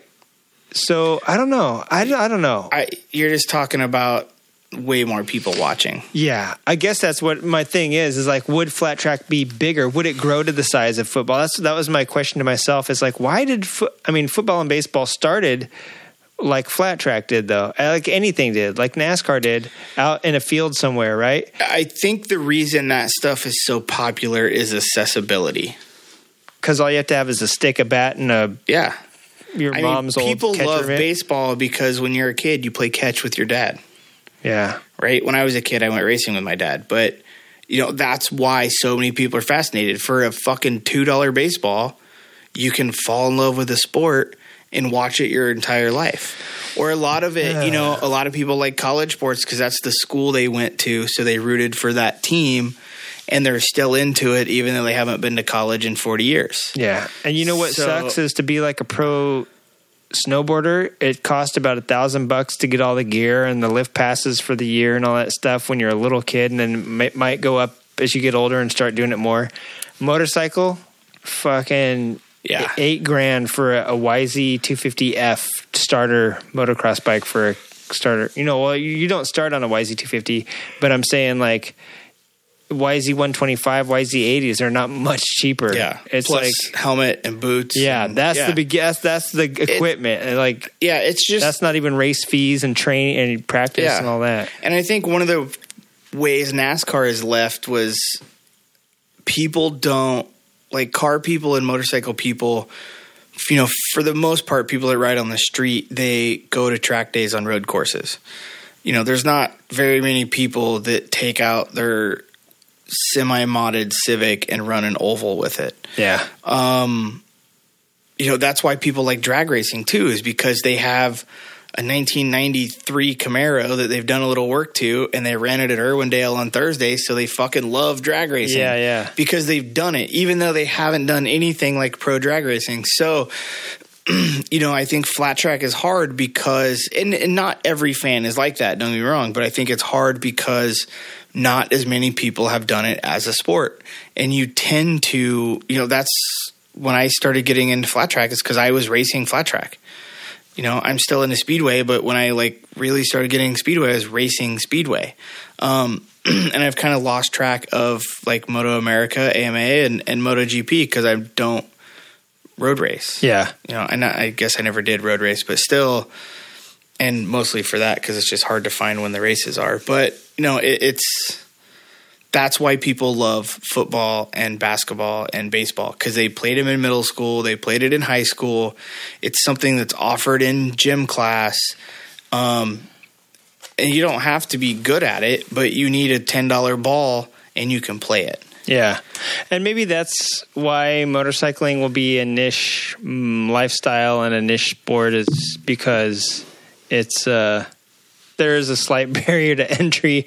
You have to have the space, you have to have the equipment, you have to have uh, And, I mean- parents that are willing to watch yeah, I mean, even if it's not, you know, I, I bet every single person that tunes into Fans Choice has at one point in their life owned a motorcycle. Like, there's not, or 99%, there's not that many people that are like, I mean, there are car racers that are like, oh, yeah, I like motorcycle racing too because it's racing. I like racing.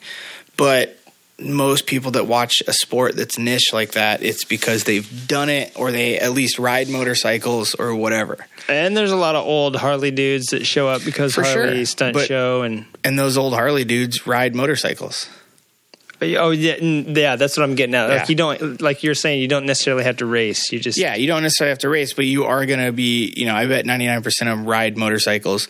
The ones that don't ride motorcycles pro- are into car racing also. You know, they're into racing, they're into motorsports. So, you know, I've. I never followed it, but I've watched boat racing because it's racing. Yeah. You know what I mean? My Like- favorite. This is going to sound weird, not to get off topic, but my favorite type of racing is those little sprint boats that go like on those weird tight courses where the one guy is just going like this, and the other guy.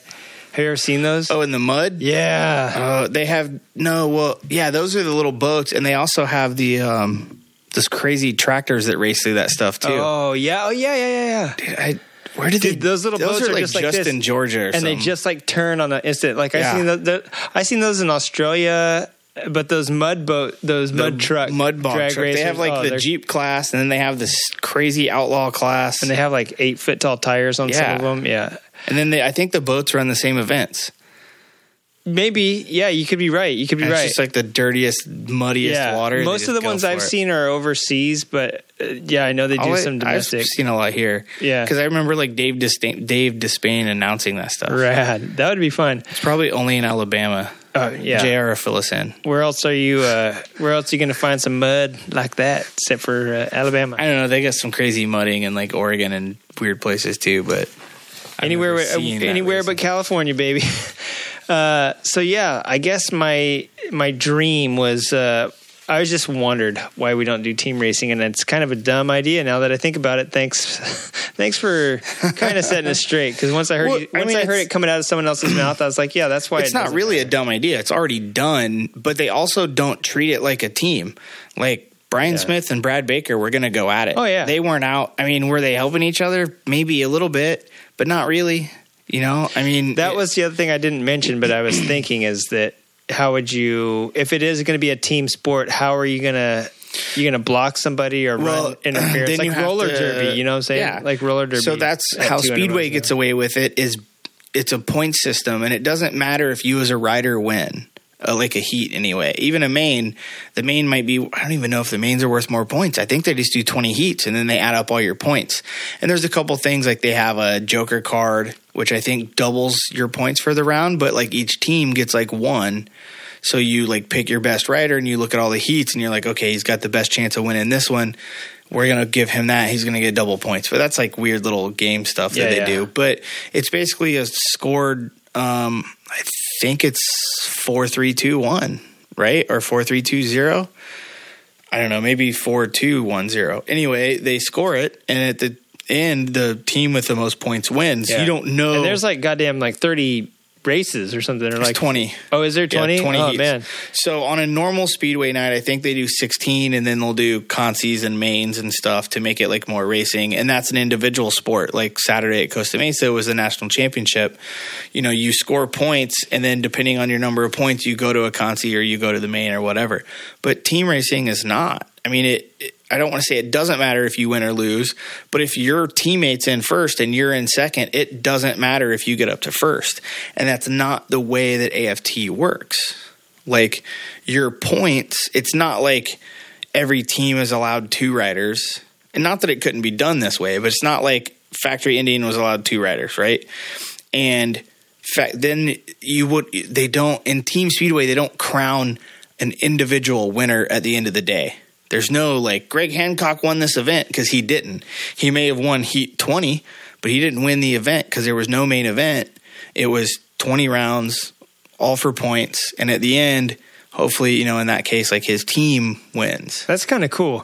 I get, you know, if Michael Lock makes too many changes here, if they really do go to the semis and mains format to for time or whatever they're saying, or maybe they're going to do semi and maybe they're going to do heats the end of the previous round. I don't know how they're what they were talking about, and I don't know if that was just something that I saw because I, I, to be honest, this is unfounded. Uh, so he came from NASCAR, right? And he kind of left them as they were falling apart. I don't think he came from NASCAR. Yeah, he did somehow. Did he? He had some connections to NASCAR. Huh. Okay. I thought he was from England, from some something in England had to do with maybe auto racing over there. He maybe did that first, and I think came over did some NASCAR. Huh. Not that he was responsible for NASCAR falling apart. I think NASCAR as a whole is responsible for them falling apart. Uh, they've been falling apart for a little bit, but yeah, Yeah. if he, do, I'm just saying, if he does try to get too crazy pretty soon, I can see him not Like being people the, uh, want. Sounds bad, but you know what people want to see in racing? Crashes. That's true.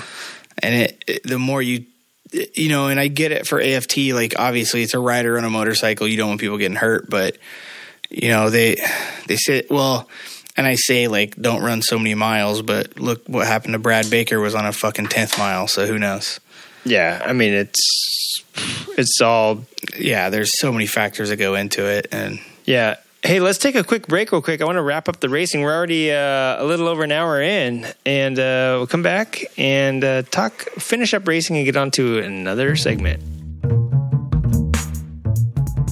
What's the matter? You can't trust that pickle as far as you can throw it? Well, now with Klopman's, kosher dills have never tasted more fresh. Yes, made of 100% kosher dill in their own secret recipe brine, Klopman's will give you the energy you need to get out there and ride it like you stole it. Klopman's, the official pickle of motorcyclists everywhere.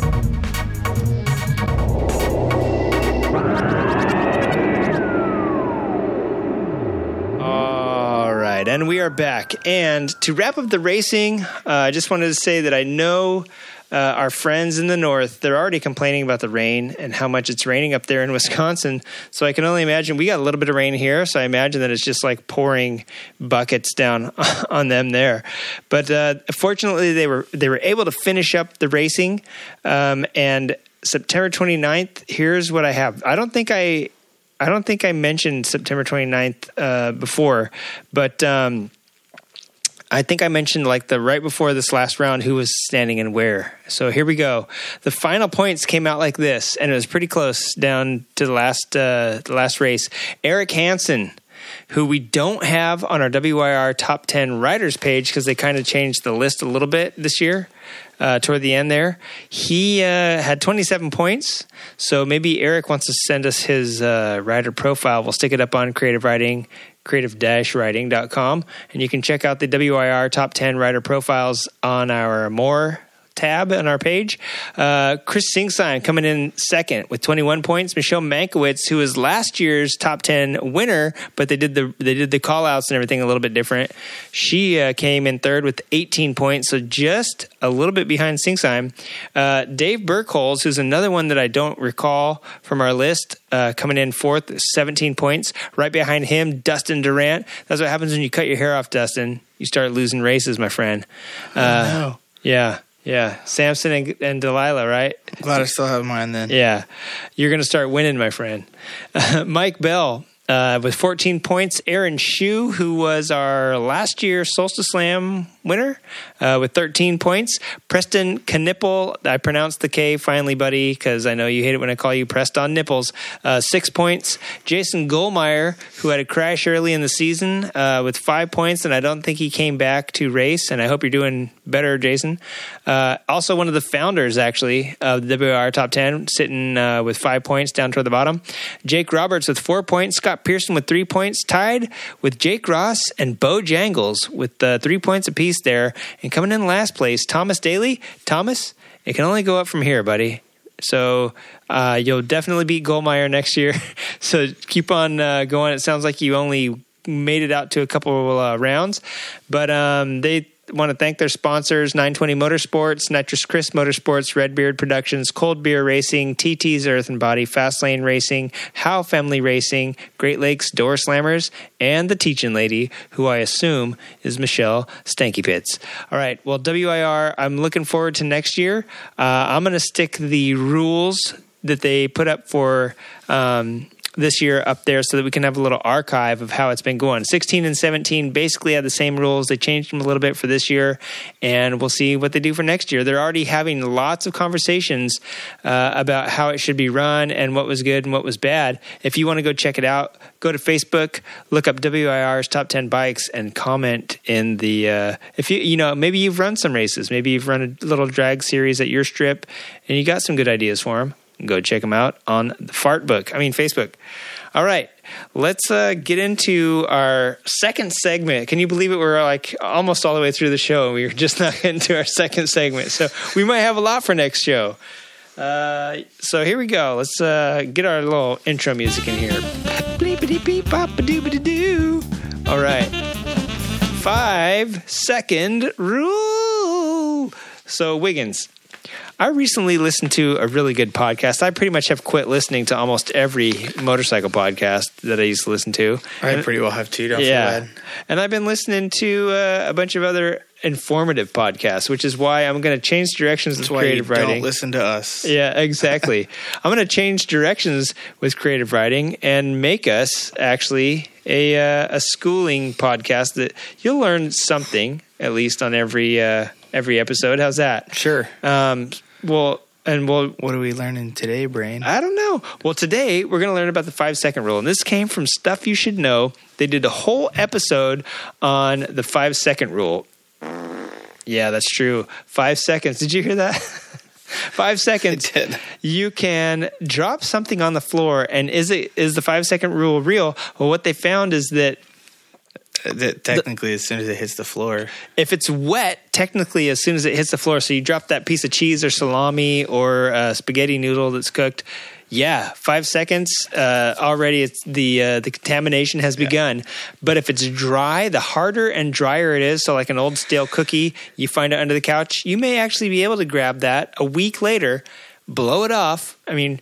I like floor seasoning, but you guys can blow your cookies off if you want, and uh, eat it, and it'll have much less uh, bacterial contamination than stuff that's has you know wet stuff that's been dropped on the floor. And the longer it's on the floor, the more contaminated it's going to get. So the five second rule: should you eat something that you dropped on the floor? Maybe you could get away with it, but that's just your excuse for being dirty eating stuff on the floor. Listen, my excuses are this is my life. Uh, so I, I thought about wouldn't it be kind of fun to talk about parts on motorcycles that should obey the five second rule of hey, not literally drop it on the floor, but you use that part already. Should you be using it again? And I've got a, a list of parts here that most people probably don't replace, um, and probably should. Well, it's recommended to, but can you get away with it? So I'm not going to bag on anybody. I'm not going to get down on you if you reuse parts and if you, you know, take a cover off and put it back on without replacing the gasket. But I am going to tell you that most of that stuff the dealer uh, recommends, or not the dealer, the uh, the factory recommends that you do something about that. You replace it or whatnot. And I'm going to ask Wiggs, uh, do you have any parts that you use that you think is okay to reuse, but, but you're not sure, or you damn well know that you're supposed to, and you still do it anyway. Yeah, I mean, the bike that I touch the most is a race bike, so it gets different treatment. Um, like I, I actually don't like reusing uh, clips on on master clips on master links on a chain. But technically, too, like all my sport bikes have a pin type master link, and my race bike has a clip type. Um, you know, and to me, every time it's on and off, it gets beat up and stretched out and moved around. And you know, I'm sure it's a good spring steel, but um, I don't really like reusing them. However, on the race bike, I do because the chain's on and off a lot more often. Um, another one is the like the copper washer on a drain plug. I reuse mine all the time. Everyone's like, "Oh, you got to replace it every time." I'm like, "I don't. I I, I don't. I tighten it up." Um, a trick with um, some gaskets too. Sometimes, like if it's a a gasket that you take on and off a lot, like say you're changing like on a Harley a primary cover for some reason it comes on and off a lot. they really don't, not even on the race bike. But um, you can always like wipe a little oil on the gasket on one side, and it'll hopefully it won't stick to the other side of the motor, and it'll still seal. But again, you're not supposed to reuse that stuff. Yeah. Well, and that's a big thing. And I'm with you there on the oil, you know, the oil pan bolt. Most stuff, most times, you're, it's recommended. There's a crush, any crush washer actually. Yeah, I mean, Uh, for if you do a brake line, all the Yeah. all the washers on a brake line on the banjo bolts. Yep. Um, I had that was my thing on here was the uh, the banjo bolt, uh, or well brake line washers I put, uh, the brake rotor bolts. You're actually a lot of times once you take those off, they're torqued to spec on once, once and done because you don't want to. no one changes those. No, uh, that's what I'm saying. Nobody changes those. Uh, the oil pan washer. Yeah.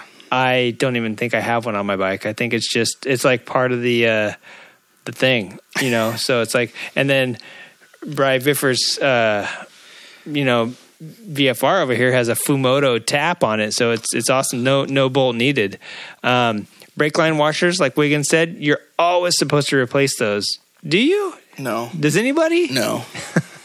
Does anybody But do? I'll tell you what, I do replace every single time if you have uh and this is also has to do with the level of maintenance involved to getting to it.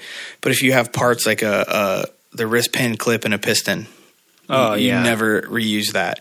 And it, the thing is, they're probably fine, but you don't want to find out because they're real expensive. Like on a Harley, if your primary gasket leaks, it's like, oh well, well, primary gasket leaks. Okay, I got a couple uses out of it. I can put one on it. Like you have a drip.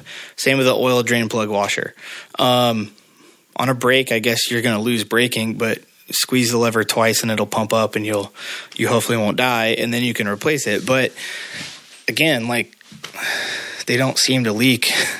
you know, I mean, I- yeah, do I you think- replace the copper washer on the oil after four or five or ten times? Yeah, but not every time. Yeah. And spark plugs, the same like, oh yeah, you torque it down, that washer crushes, like you're not Yeah, we don't replace those washers. Yeah, it's like I. What about when you need to check something? Or your purpose, like when I do something, rebuild the carb, and I want to make sure the plug looks good, and you run up and down the street and you take it out and you look at it and you put it back in, you know, Yeah. or something happens. I've taken my plug out and put it back in a few times Mm-hmm. without replacing it, even though the washer was crushed. And uh, you know, but also um, oil seals. A lot of times on the Harley Davidson, um, the shift shaft, like the uh, what am I trying to say here? Like the Yeah, the sh- shifter.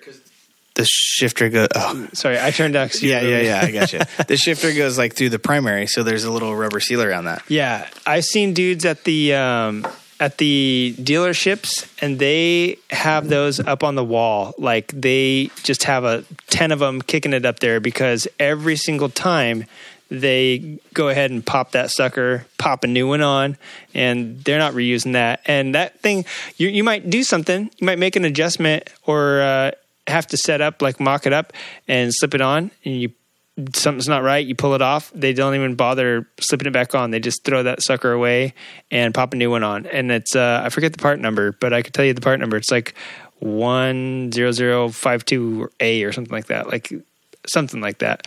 But also the other one that you might reuse, uh, let me know. Um, exhaust clamps and seals. A lot of time those are labeled as non-reusable, but I guarantee that uh, people are reusing those left and right. What about you? Oh yeah, yeah, I reuse my exhaust seals all the time.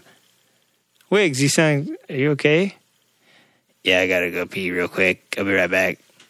All right, we'll uh, we'll let Wiggs go pee real quick. oh dang it! I just faked like I was you for five seconds. Uh, but um, but yeah, you know, exhaust seals. A lot of time people pop the muffler off and or the you know the header off, and there's a little seal in there, and you're supposed to replace it uh, along with any clamps that clamp the muffler, which is stupid because those are usually nothing more than glorified hose clamps, but supposedly they're non-reusable, and I guess it's because of emissions dangers, exhaust leak dangers, heating and expansion, and so it's not gonna once you crack it off there, when you torque it back on, you're not gonna it's been heated and expanded, gone through heat cycles, so it's not going to go back to its normal thing. You're supposed to just put a new one on there. And uh, some people design stuff to be um, non-reusable. There's a lot of hose, uh, fuel hose clips. I know Harley Davidson used to have those clamp ones that that clamp. Uh, They're they even say HD on it. They're these little. Oh like- yeah, yeah. Those are not reusable. yeah. You can't reuse them. Well, you can, but no, they're really not good to reuse because you have to pry them apart. Yeah, yeah. Yeah. And there's some body clips sometimes that you'll find that Mm-hmm. are made they self destroy or they're so uh Kind of fragile. anyway. yeah like once you they're brittle and from there, a lot of the body clip stuff for cars, like it's meant to go in, and then it kind of locks Yep. in. So to get them out, you destroy those locks. Yeah, a lot. A lot of times, moldings and stuff will come with new clips because they know you're going to break them to get them out. Because exactly what he said, they have specific like lips on them to hook into uh, a seam, and they don't come out. Um, anything else? Like here's a, here's another thing. Here's an interesting thing that I I've never changed on Spamula, and I've never really taken other bikes apart enough because I've never really kept them that long. But the head bolts, like you know, head bolts stretch over time, and all the internal pressures of the pistons and everything going up and down, and apparently, uh, and you know, you might find a little leak in between your your uh, cylinder in the head if it's a and the cylinder in the case if it's not part of the case. And sometimes that's because the head bolts will str- or you know the bolts that hold everything together will stretch. And apparently you're not supposed to those are also like the heat or exhaust clamps for their heat you know basically they've gone through heat cycles because the engine heating and so they go through this natural stretch and you're not supposed to replace those or uh, reuse those. But i've never replaced mine and they have brass washers that are probably crush washers on the top too i'm probably doing a double dirty on that one but uh, i don't think anybody like you know if you if there's something like your foot peg that you have to take off to get like a side cover off or something you're probably not supposed to reuse like a lot of that crap but i guarantee everybody does yeah. A lot of those clips. yeah A lot of a lot of foot pegs don't have bolts; they have a little C clip on them. Yeah. or a little. Uh, I don't know if all that. Yeah, so it's just it's funny. The five second rule. What does it apply to? Email the show creative riding uh, creative riding podcast at gmail.com and let us know what part you damn well know you're supposed to be replacing. But you don't do it anyway. Are you you one of the uh, the five second rulers? You pick up the cookie and eat it, huh? Do you reuse that part you're not supposed to? Uh, let us know. And also, maybe uh, you're maybe th- something that you were supposed to replace you didn't and it led to a spooky spoke episode where you almost died or you got stranded out in the middle of nowhere because uh yeah oh you know what my um because your battery died. I yeah, God, and I still uh, haven't done anything with Spamlet, and I'm going to tell you about that in a second. But you know what? I, I'm guilty of having reused a cotter pin. Super, it was a really high strength one because it didn't snap. Most of them snap when you like bend them back. And I was in a pinch. I was out of town, and uh, I replace cotter pins all the time with safety wire. yeah, there you go. When that was like coming out of your mouth, it was not what I was expecting you to. Like, Oh, you- say. what'd you think You're like, you know, all- I uh, I reuse condoms too. Oh, I yeah, I like, reuse- I don't know. That's just you like just- you you didn't even get them- that far. I say the caw, and you're like, oh God, no. Yeah. I flip inside out the uh, cotter pin. um, yeah, no. I uh, I've only reused condoms once. I have t- and I have two kids, so. um, yeah, so cotter pins I've had to reuse in a pinch. I didn't have anything to hold, and I was scared the you know the nut is a castle nut with a hole. I was scared it was going to back off. But um, yeah, let us know. Email creative riding podcast at gmail.com. And uh, while you're at it, do that and then email a spooky spoken. All right, next segment. All right, we're back. The last segment of the, the night. I, don't think we're going to make it through uh, these other ones here. So I'm glad I didn't tell you what was coming up after the break because uh, we, we're not going to make it that far. We have 20 minutes left of the show, and I think we can get through this. We have a listener named Jay, and uh, you might know her from uh, when Liza came down. Liza was giving her such shit about her Harley because her Harley was always having troubles here and there. And uh, yeah, so I don't know. Liza was telling her about the quality of it and don't buy Harleys and this and that because she'd gone through wheel bearings or something like that. But now she's gone through just about every other goddamn part of this bike. So uh, this is a while ago. She sent me this. Um, in July, speaking of things flying off Harleys, be on the lookout for a passenger pillion somewhere on the 5 North. So her passenger pillion flew off.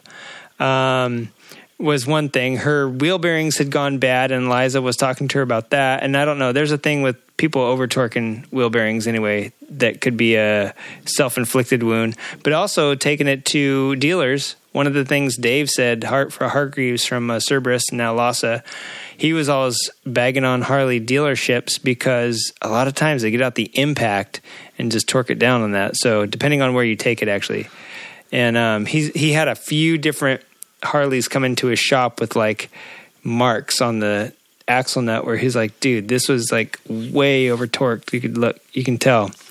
So Really, I'm gonna call BS on that. You can't over torque an axle nut and ruin bearings if the spacer in the side inside of the wheel is correct.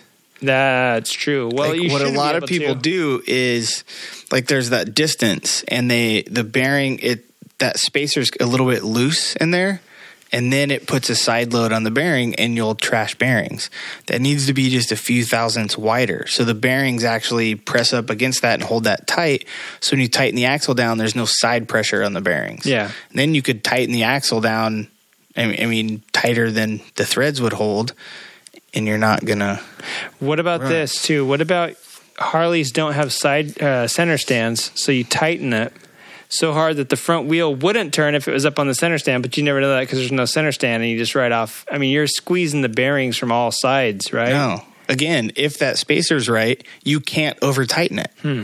because you're going to tighten all the spacers and pull everything tight, but there's no side load on the bearing if that center spacer's correct. Yeah.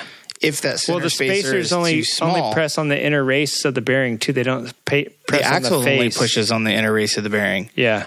That's the whole point. I mean, on the side, the outside, the spacers don't touch the face of the bearing to squish. There's it. nothing on the face. There's a rubber seal in the face. Yeah. They push on that inner race and they Yeah. push it in against that inner spacer. So it doesn't matter how tight it is, as long as the spacers are correct, Yeah. you cannot over tighten the axle and trashed the bearings. Hmm. So I don't know. Maybe she just had crappy bearings. Or the spacer could have been wrong too. Yeah. Because, I mean, they're probably mass produced and put in super quick. Like when I put my wheels together that are on my bike, like we like measure everything and kind of put it together, put one side in, drop the spacer in, and then measure again. And I think we do like five or six thousandths wider. So that way the bearings actually, the outer race actually doesn't press all the way against the lip of the hub Yeah. but that doesn't really matter. It's still pressed in. It's still not going to move. But then when you tighten everything down, it still spins freely. Yeah. Yeah, there you go. A little Yeah. bit, a little bit of clearance in there. Uh, so her bearings have gone out. I want. I don't remember if she said twice or not. She was wanting to. She's learning dank coolies, and so I told her to make sure her belt tension was good and her hub dampers were not uh, rickety. And then I said, cover your rear brake. so I don't know if she's really been doing that. I think she was just kidding. But now she, uh, the seat, she just recently posted that the seat uh, nut kit, like the little nut kit for the seat, um, stripped out. And then somebody was like, yeah, mine stripped out too. Like for some reason, it appears that Harley has uh, problems with those. If you get over torqued or over tightened or something, I didn't, I couldn't tell what she The was. nut kit for the seat. So the Yeah. one nut that holds the seat down to the fender. Yeah, and there's like sometimes there's like a mounting boss on the other side of it. I think your Yeah. year only had like one, but on the newer ones there's like a underside thing. Mine's too. got a nut on the bottom because race bike, but my Dyna's got like the nut that it's like uh there's a round hole in the fender with like a little slot in it. That's the one. Yeah, Yeah. That's what got messed up her little thing on there. Somebody else's She did could too. have cross threaded it. Could have been. I mean, that's you And maybe that's over torque it or cross it. It's not made out of fucking pop can aluminum. Yeah. So I mean, it's also not grade eight super fancy Yeah. steel either, but it's I'm- a coated steel. It doesn't rust. It's got a little plastic clip to like hold it up, and then when you snug it up, it all lines up. But you also have to make sure that it's lined up in the hole for the seat. Like the seat hole sits over it a little bit. Um, if you're not lined up right, you could easily cross thread it anyway. It's a quarter twenty, um, and you could over tighten it. So, A quarter twenty is how much it costs, by the way, from Harley so Davidson. by the way, four. I haven't found any. Which we've only covered two things. I haven't heard anything that's not mechanic error. Okay. Well, on the seat, the pillion seat flying off may have been because of No, that's a uh, if the depending how it is, it's either a suction cup pillion seat, the way she's making it sound, and they fly off when people don't sit on them, or um, her seat and passenger seat were like two separate pieces and they kind of hook together and then have a bolt that go through it, and the bolt fell off. yeah. So, by the way, when you own a Harley, buy lots and lots of Loctite. Yeah, I've heard I've heard that. So she recently redid her clutch now, and uh, everything was looking good. And she just got her bike back from the dealership too. I don't know exactly what she got done to it, but her oil had some massive metal shavings in it, and I I don't have the video available to me anymore. But I wish I could have shown you. There was some pretty big metal shavings, and they were kind of brassy colored. So I said, Which oil? uh, not the primary, the, uh, The main, main motor yeah, oil? main motor oil. Because That that's what I said. That is no bueno. Yeah. When she when I saw that, I was like, "Oh, dude, you just did your clutch, right? Did you check it? Like it looks like it milled itself off." And she said, "Oh yeah, no, my primary oil is separate from the engine oil, Yeah. and this came from the engine side."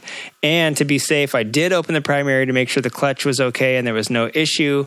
So it's either an engine issue, top or bottom end, and I'm thinking transmission because the cam bearings are brass. And I said, "Well, I didn't want to mention bearings and bushings, but that color to me." Says crank bearing, and I'm not 100% sure on that because she just also did her clutch. So I was like, well, maybe it's a maybe it's like a um, main shaft bearing. But then on a Sportster, the rod bearings and the main bearings are all ball bearings, so you're not going to have any brass or copper. Yeah. which a, a bushing bearing would be brass. So, or a Babbitt or whatever, but um, it's not going to be copper. It's going to be a brass or a silicon bronze or whatever. Um, or so these bronze. are these are brassy in color, and yeah. Yeah. I was looking at it and I was like, you so know the what? cam bushings maybe. yeah, that's what she said. Wait, what did she say? Uh, primary, blah blah blah blah. Let me tell you what she said. All I can think of in there would be cam bushings. She said, I'm thinking transmission because the cam bushings are brass. And so I was just saying That makes no sense. that they'd work their way all the way down to the bottom there. Well, they're not. The transmission and the cams are separate oil. The cams are in with the engine oil. Yeah, she said I'm thinking transmission because the cam bushings are Yeah, brass, that- but the cams are on the. Oh, okay. Sorry. The new Sportster, the transmission is in with the motor oil, I believe. And mine is not. Mine, it was like a cassette tranny I could pull out when I took the primary apart. yeah, But the new ones, you have to split the cases. yeah. So it, she's thinking cam cam bushings because So pull off the cam cover before you go very far. That's what I said too. And I said, Did you? Here's the first thing I said. I said crank, but I couldn't remember. And then I pulled up a diagram of the crank. There's They a bunch of spacers and stuff. I don't know what they're made of. and there of. could be, yeah, there's a lot of like thin cam spacers. I wonder how many miles are on the bike and how old it is. Yeah. And I asked her, Did she have any rod knock or knocking from the bottom end? Like, was there anything that says like crank or like tranny? Like, what is there? And I said, uh, When you had your primary off, did you wiggle the crank? Um because there's bearings or spacers on the primary, and if it wiggles at all or there's any play, maybe there's a fairing bailing, but or failing bearing, not bailing. But uh, you're right. I mean, everything is on a friggin' a ball bearing and some needle bearings. And let me think what a, there's some huge bearings in there. There's also some skinny, like really skinny, weird needle bearing looking things. But I can't think of anything that's like on a bushing style bearing or like what you would call like a like an old school bearing, like a Yeah, bushing. Yeah. But she says there's a tiny bit of wiggle in the clutch basket. Is that attached to the crank on the other side or is it the stator? Well, the stator attaches to the, the crank on. But again, all that's going to be in the primary oil. Yeah, so yeah. That doesn't matter if. And the clutch basket is attached to the transmission, but the front there's a compensator sprocket in the front. Yeah. Um, if there's like wiggle back, like in and out with that, your crank, your whole crank might be moving, which isn't good. Um, That's what I told her. I said, wiggle, see if the stator, and I said, right behind that yeah, there's the a tranny. few. I think there's some little spacers in there. yeah, there are. And they're, that- I don't know what they're made out could of. t- Yeah, I don't know if I'm they would show up as brass, if they're a hard colored, steel yeah. or if they're a, a brass or a bronze. so Um, I told her to wiggle the sprocket too. 'cause pull the cam cover. That'd be my first. Yeah, the cam cover and the sprocket cover, like, are right there, all on the same side. You pop that off. You start looking The in there. sprocket for cover is not going to do anything. It just uncovers the sprocket. Yeah, I know, but you could wiggle that and see if there's play in the. Doesn't it right on the main shaft? Oh yeah, uh, it does on the on the main. And I can't. I can't remember if there's bushings And in I there. think on that one, the tranny oil would be the same as the engine oil. Yeah, I'm pretty sure on that one, on that for that particular part. So I said that because I can't But remember. she had. Did bushings- she said she had the dealer change the oil, or she changed the oil? Yeah. No, no, no. She she just changed the oil. Um, and then here's what she sent me today. I haven't seen I this just yet. saw a motor at uh, eight eight three for one of those for like nine hundred bucks. Nice. There you go, Jay. And, and take your gas cap off, drive a new Harley underneath, and slap it on because this one's been giving you trouble after trouble. So here's what she sent me today. I have not read this yet, so this is the first time for you and I. It says, Ooh, you'll discuss it on the show. I feel famous. LOL. I wish I wasn't famous for a bike that constantly has mechanical failures. People keep telling me that Sporties are supposed to be indestructible, bomb proof, yet here I am ready to throw a bomb at it. And she says she went to see the, if the stator side wiggles. There's zero wiggle on that side. Uh, I read online that someone had a similar issue with the bearing failure in the gearbox, and that's why I wanted to wiggle the sprocket, you know, to see if it because it sits on the main shaft, I think. And right after they removed the engine compensator nut that was on the shaft that the stator's on, it requires 250 pounds of torque. Is it possible that when removing that nut, something on the other side, like the cam bushing, got fucked?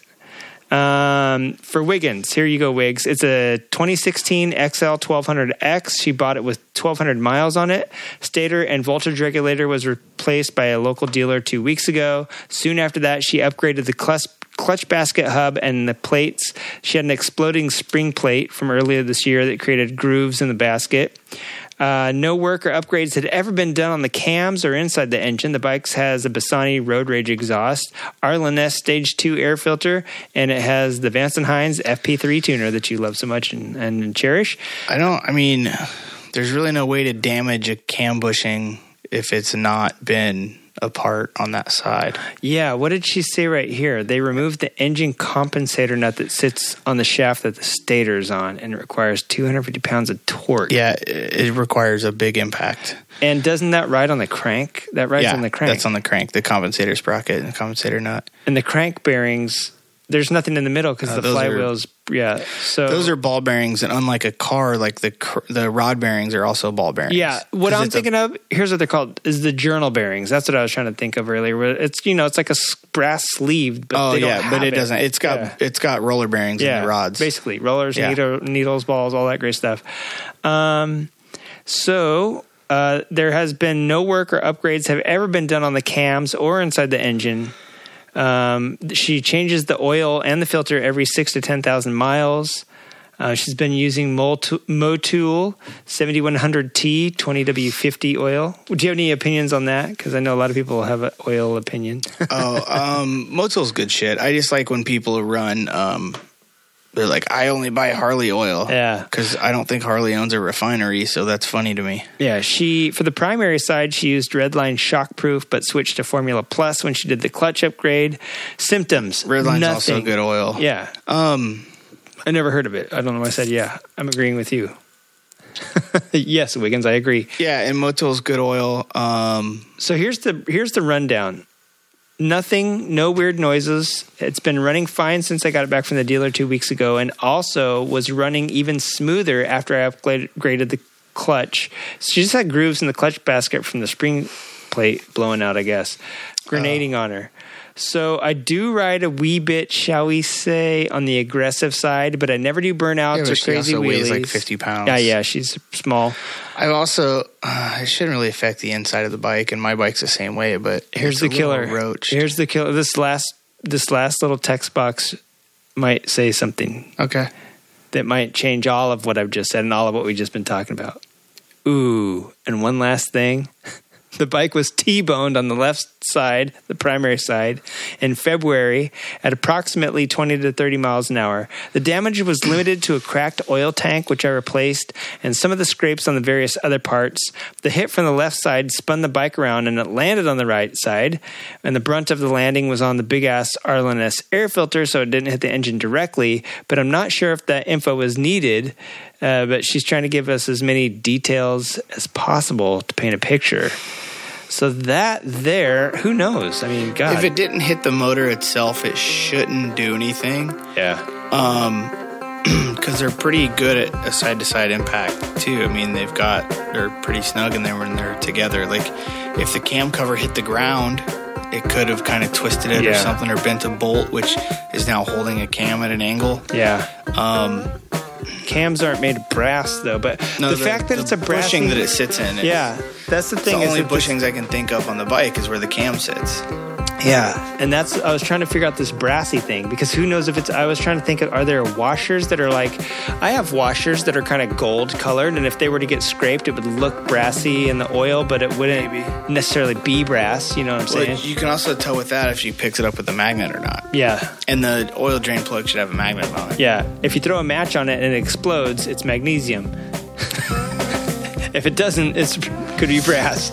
But um, but yeah, there you go. Brass should uh, should not pick up with the magnet, but it should test radioactive when held with the 7.3 uh, Geiger counter pointed at a 45 Yeah, degree I angle. don't.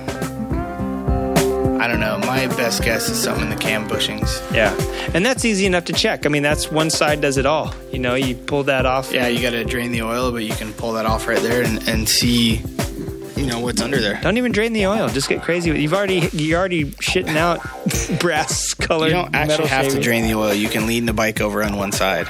And it sounds like you don't he- want to lean it totally flat, but you Yeah. can lean it over enough, and you can save a lot of the oil in it. It sounds like she drained the oil to find these things anyway, so it might be drained as we speak. And if it is, check the cams. Check the cams and uh, wiggle everything. Try because as much as forward and back and side to side play is very important. And of course, you got an old bike, you're going to have that stuff. But this is a new bike; this shouldn't have it. And uh, even on old bikes, that's how you know when it's time to replace something is the amount of play. And uh, yeah, I don't know. I hope uh, this is. I like to call this section "Baffle the Bozos," and it's uh, based on a favorite show of mine that kind of rhymes with Blar Block and uh, the Blump the Blumps they might have had on that show. So I'm, I'm hoping maybe we can start something like this. If you have an engine problem, Jay, actually, first before I get to everyone else, Jay, let us know how it goes. And if we did good, if we helped you out here, then maybe we'll start uh, soliciting information from other people who have wrecked their bikes um, and see if we can maybe help them if they've got an issue. So, having said that, wigs. Upload, not upload. Oh my God, yes. Yeah, I know, huh? So, wigs, it is exactly two hours. I hope. I hope people have learned something this week. I hope they've learned that I've got better at intros. And it was all downhill from there. and it was all downhill from there. I hope they love the flat track talk because we had a lot of it this week, but it was also the end of the season, and uh, so I'm I, I'm anxious and excited to see what happens in. Um, in March, and now that AFT has a really good site, they keep up on the news and they keep up with rider updates. Before you just used to have to wait kind of until the season started, but now we'll get to see hopefully behind the scenes on what Bryan Smith's doing. We'll get to see where Carver goes, and we'll get to see if anything pans out with your Indian predictions. Um, we'll get to part two of this list on next week's show. And uh, yeah, you got any cool sign offs? That's it. What a, that's a good sign off. Leave that in. All right, late.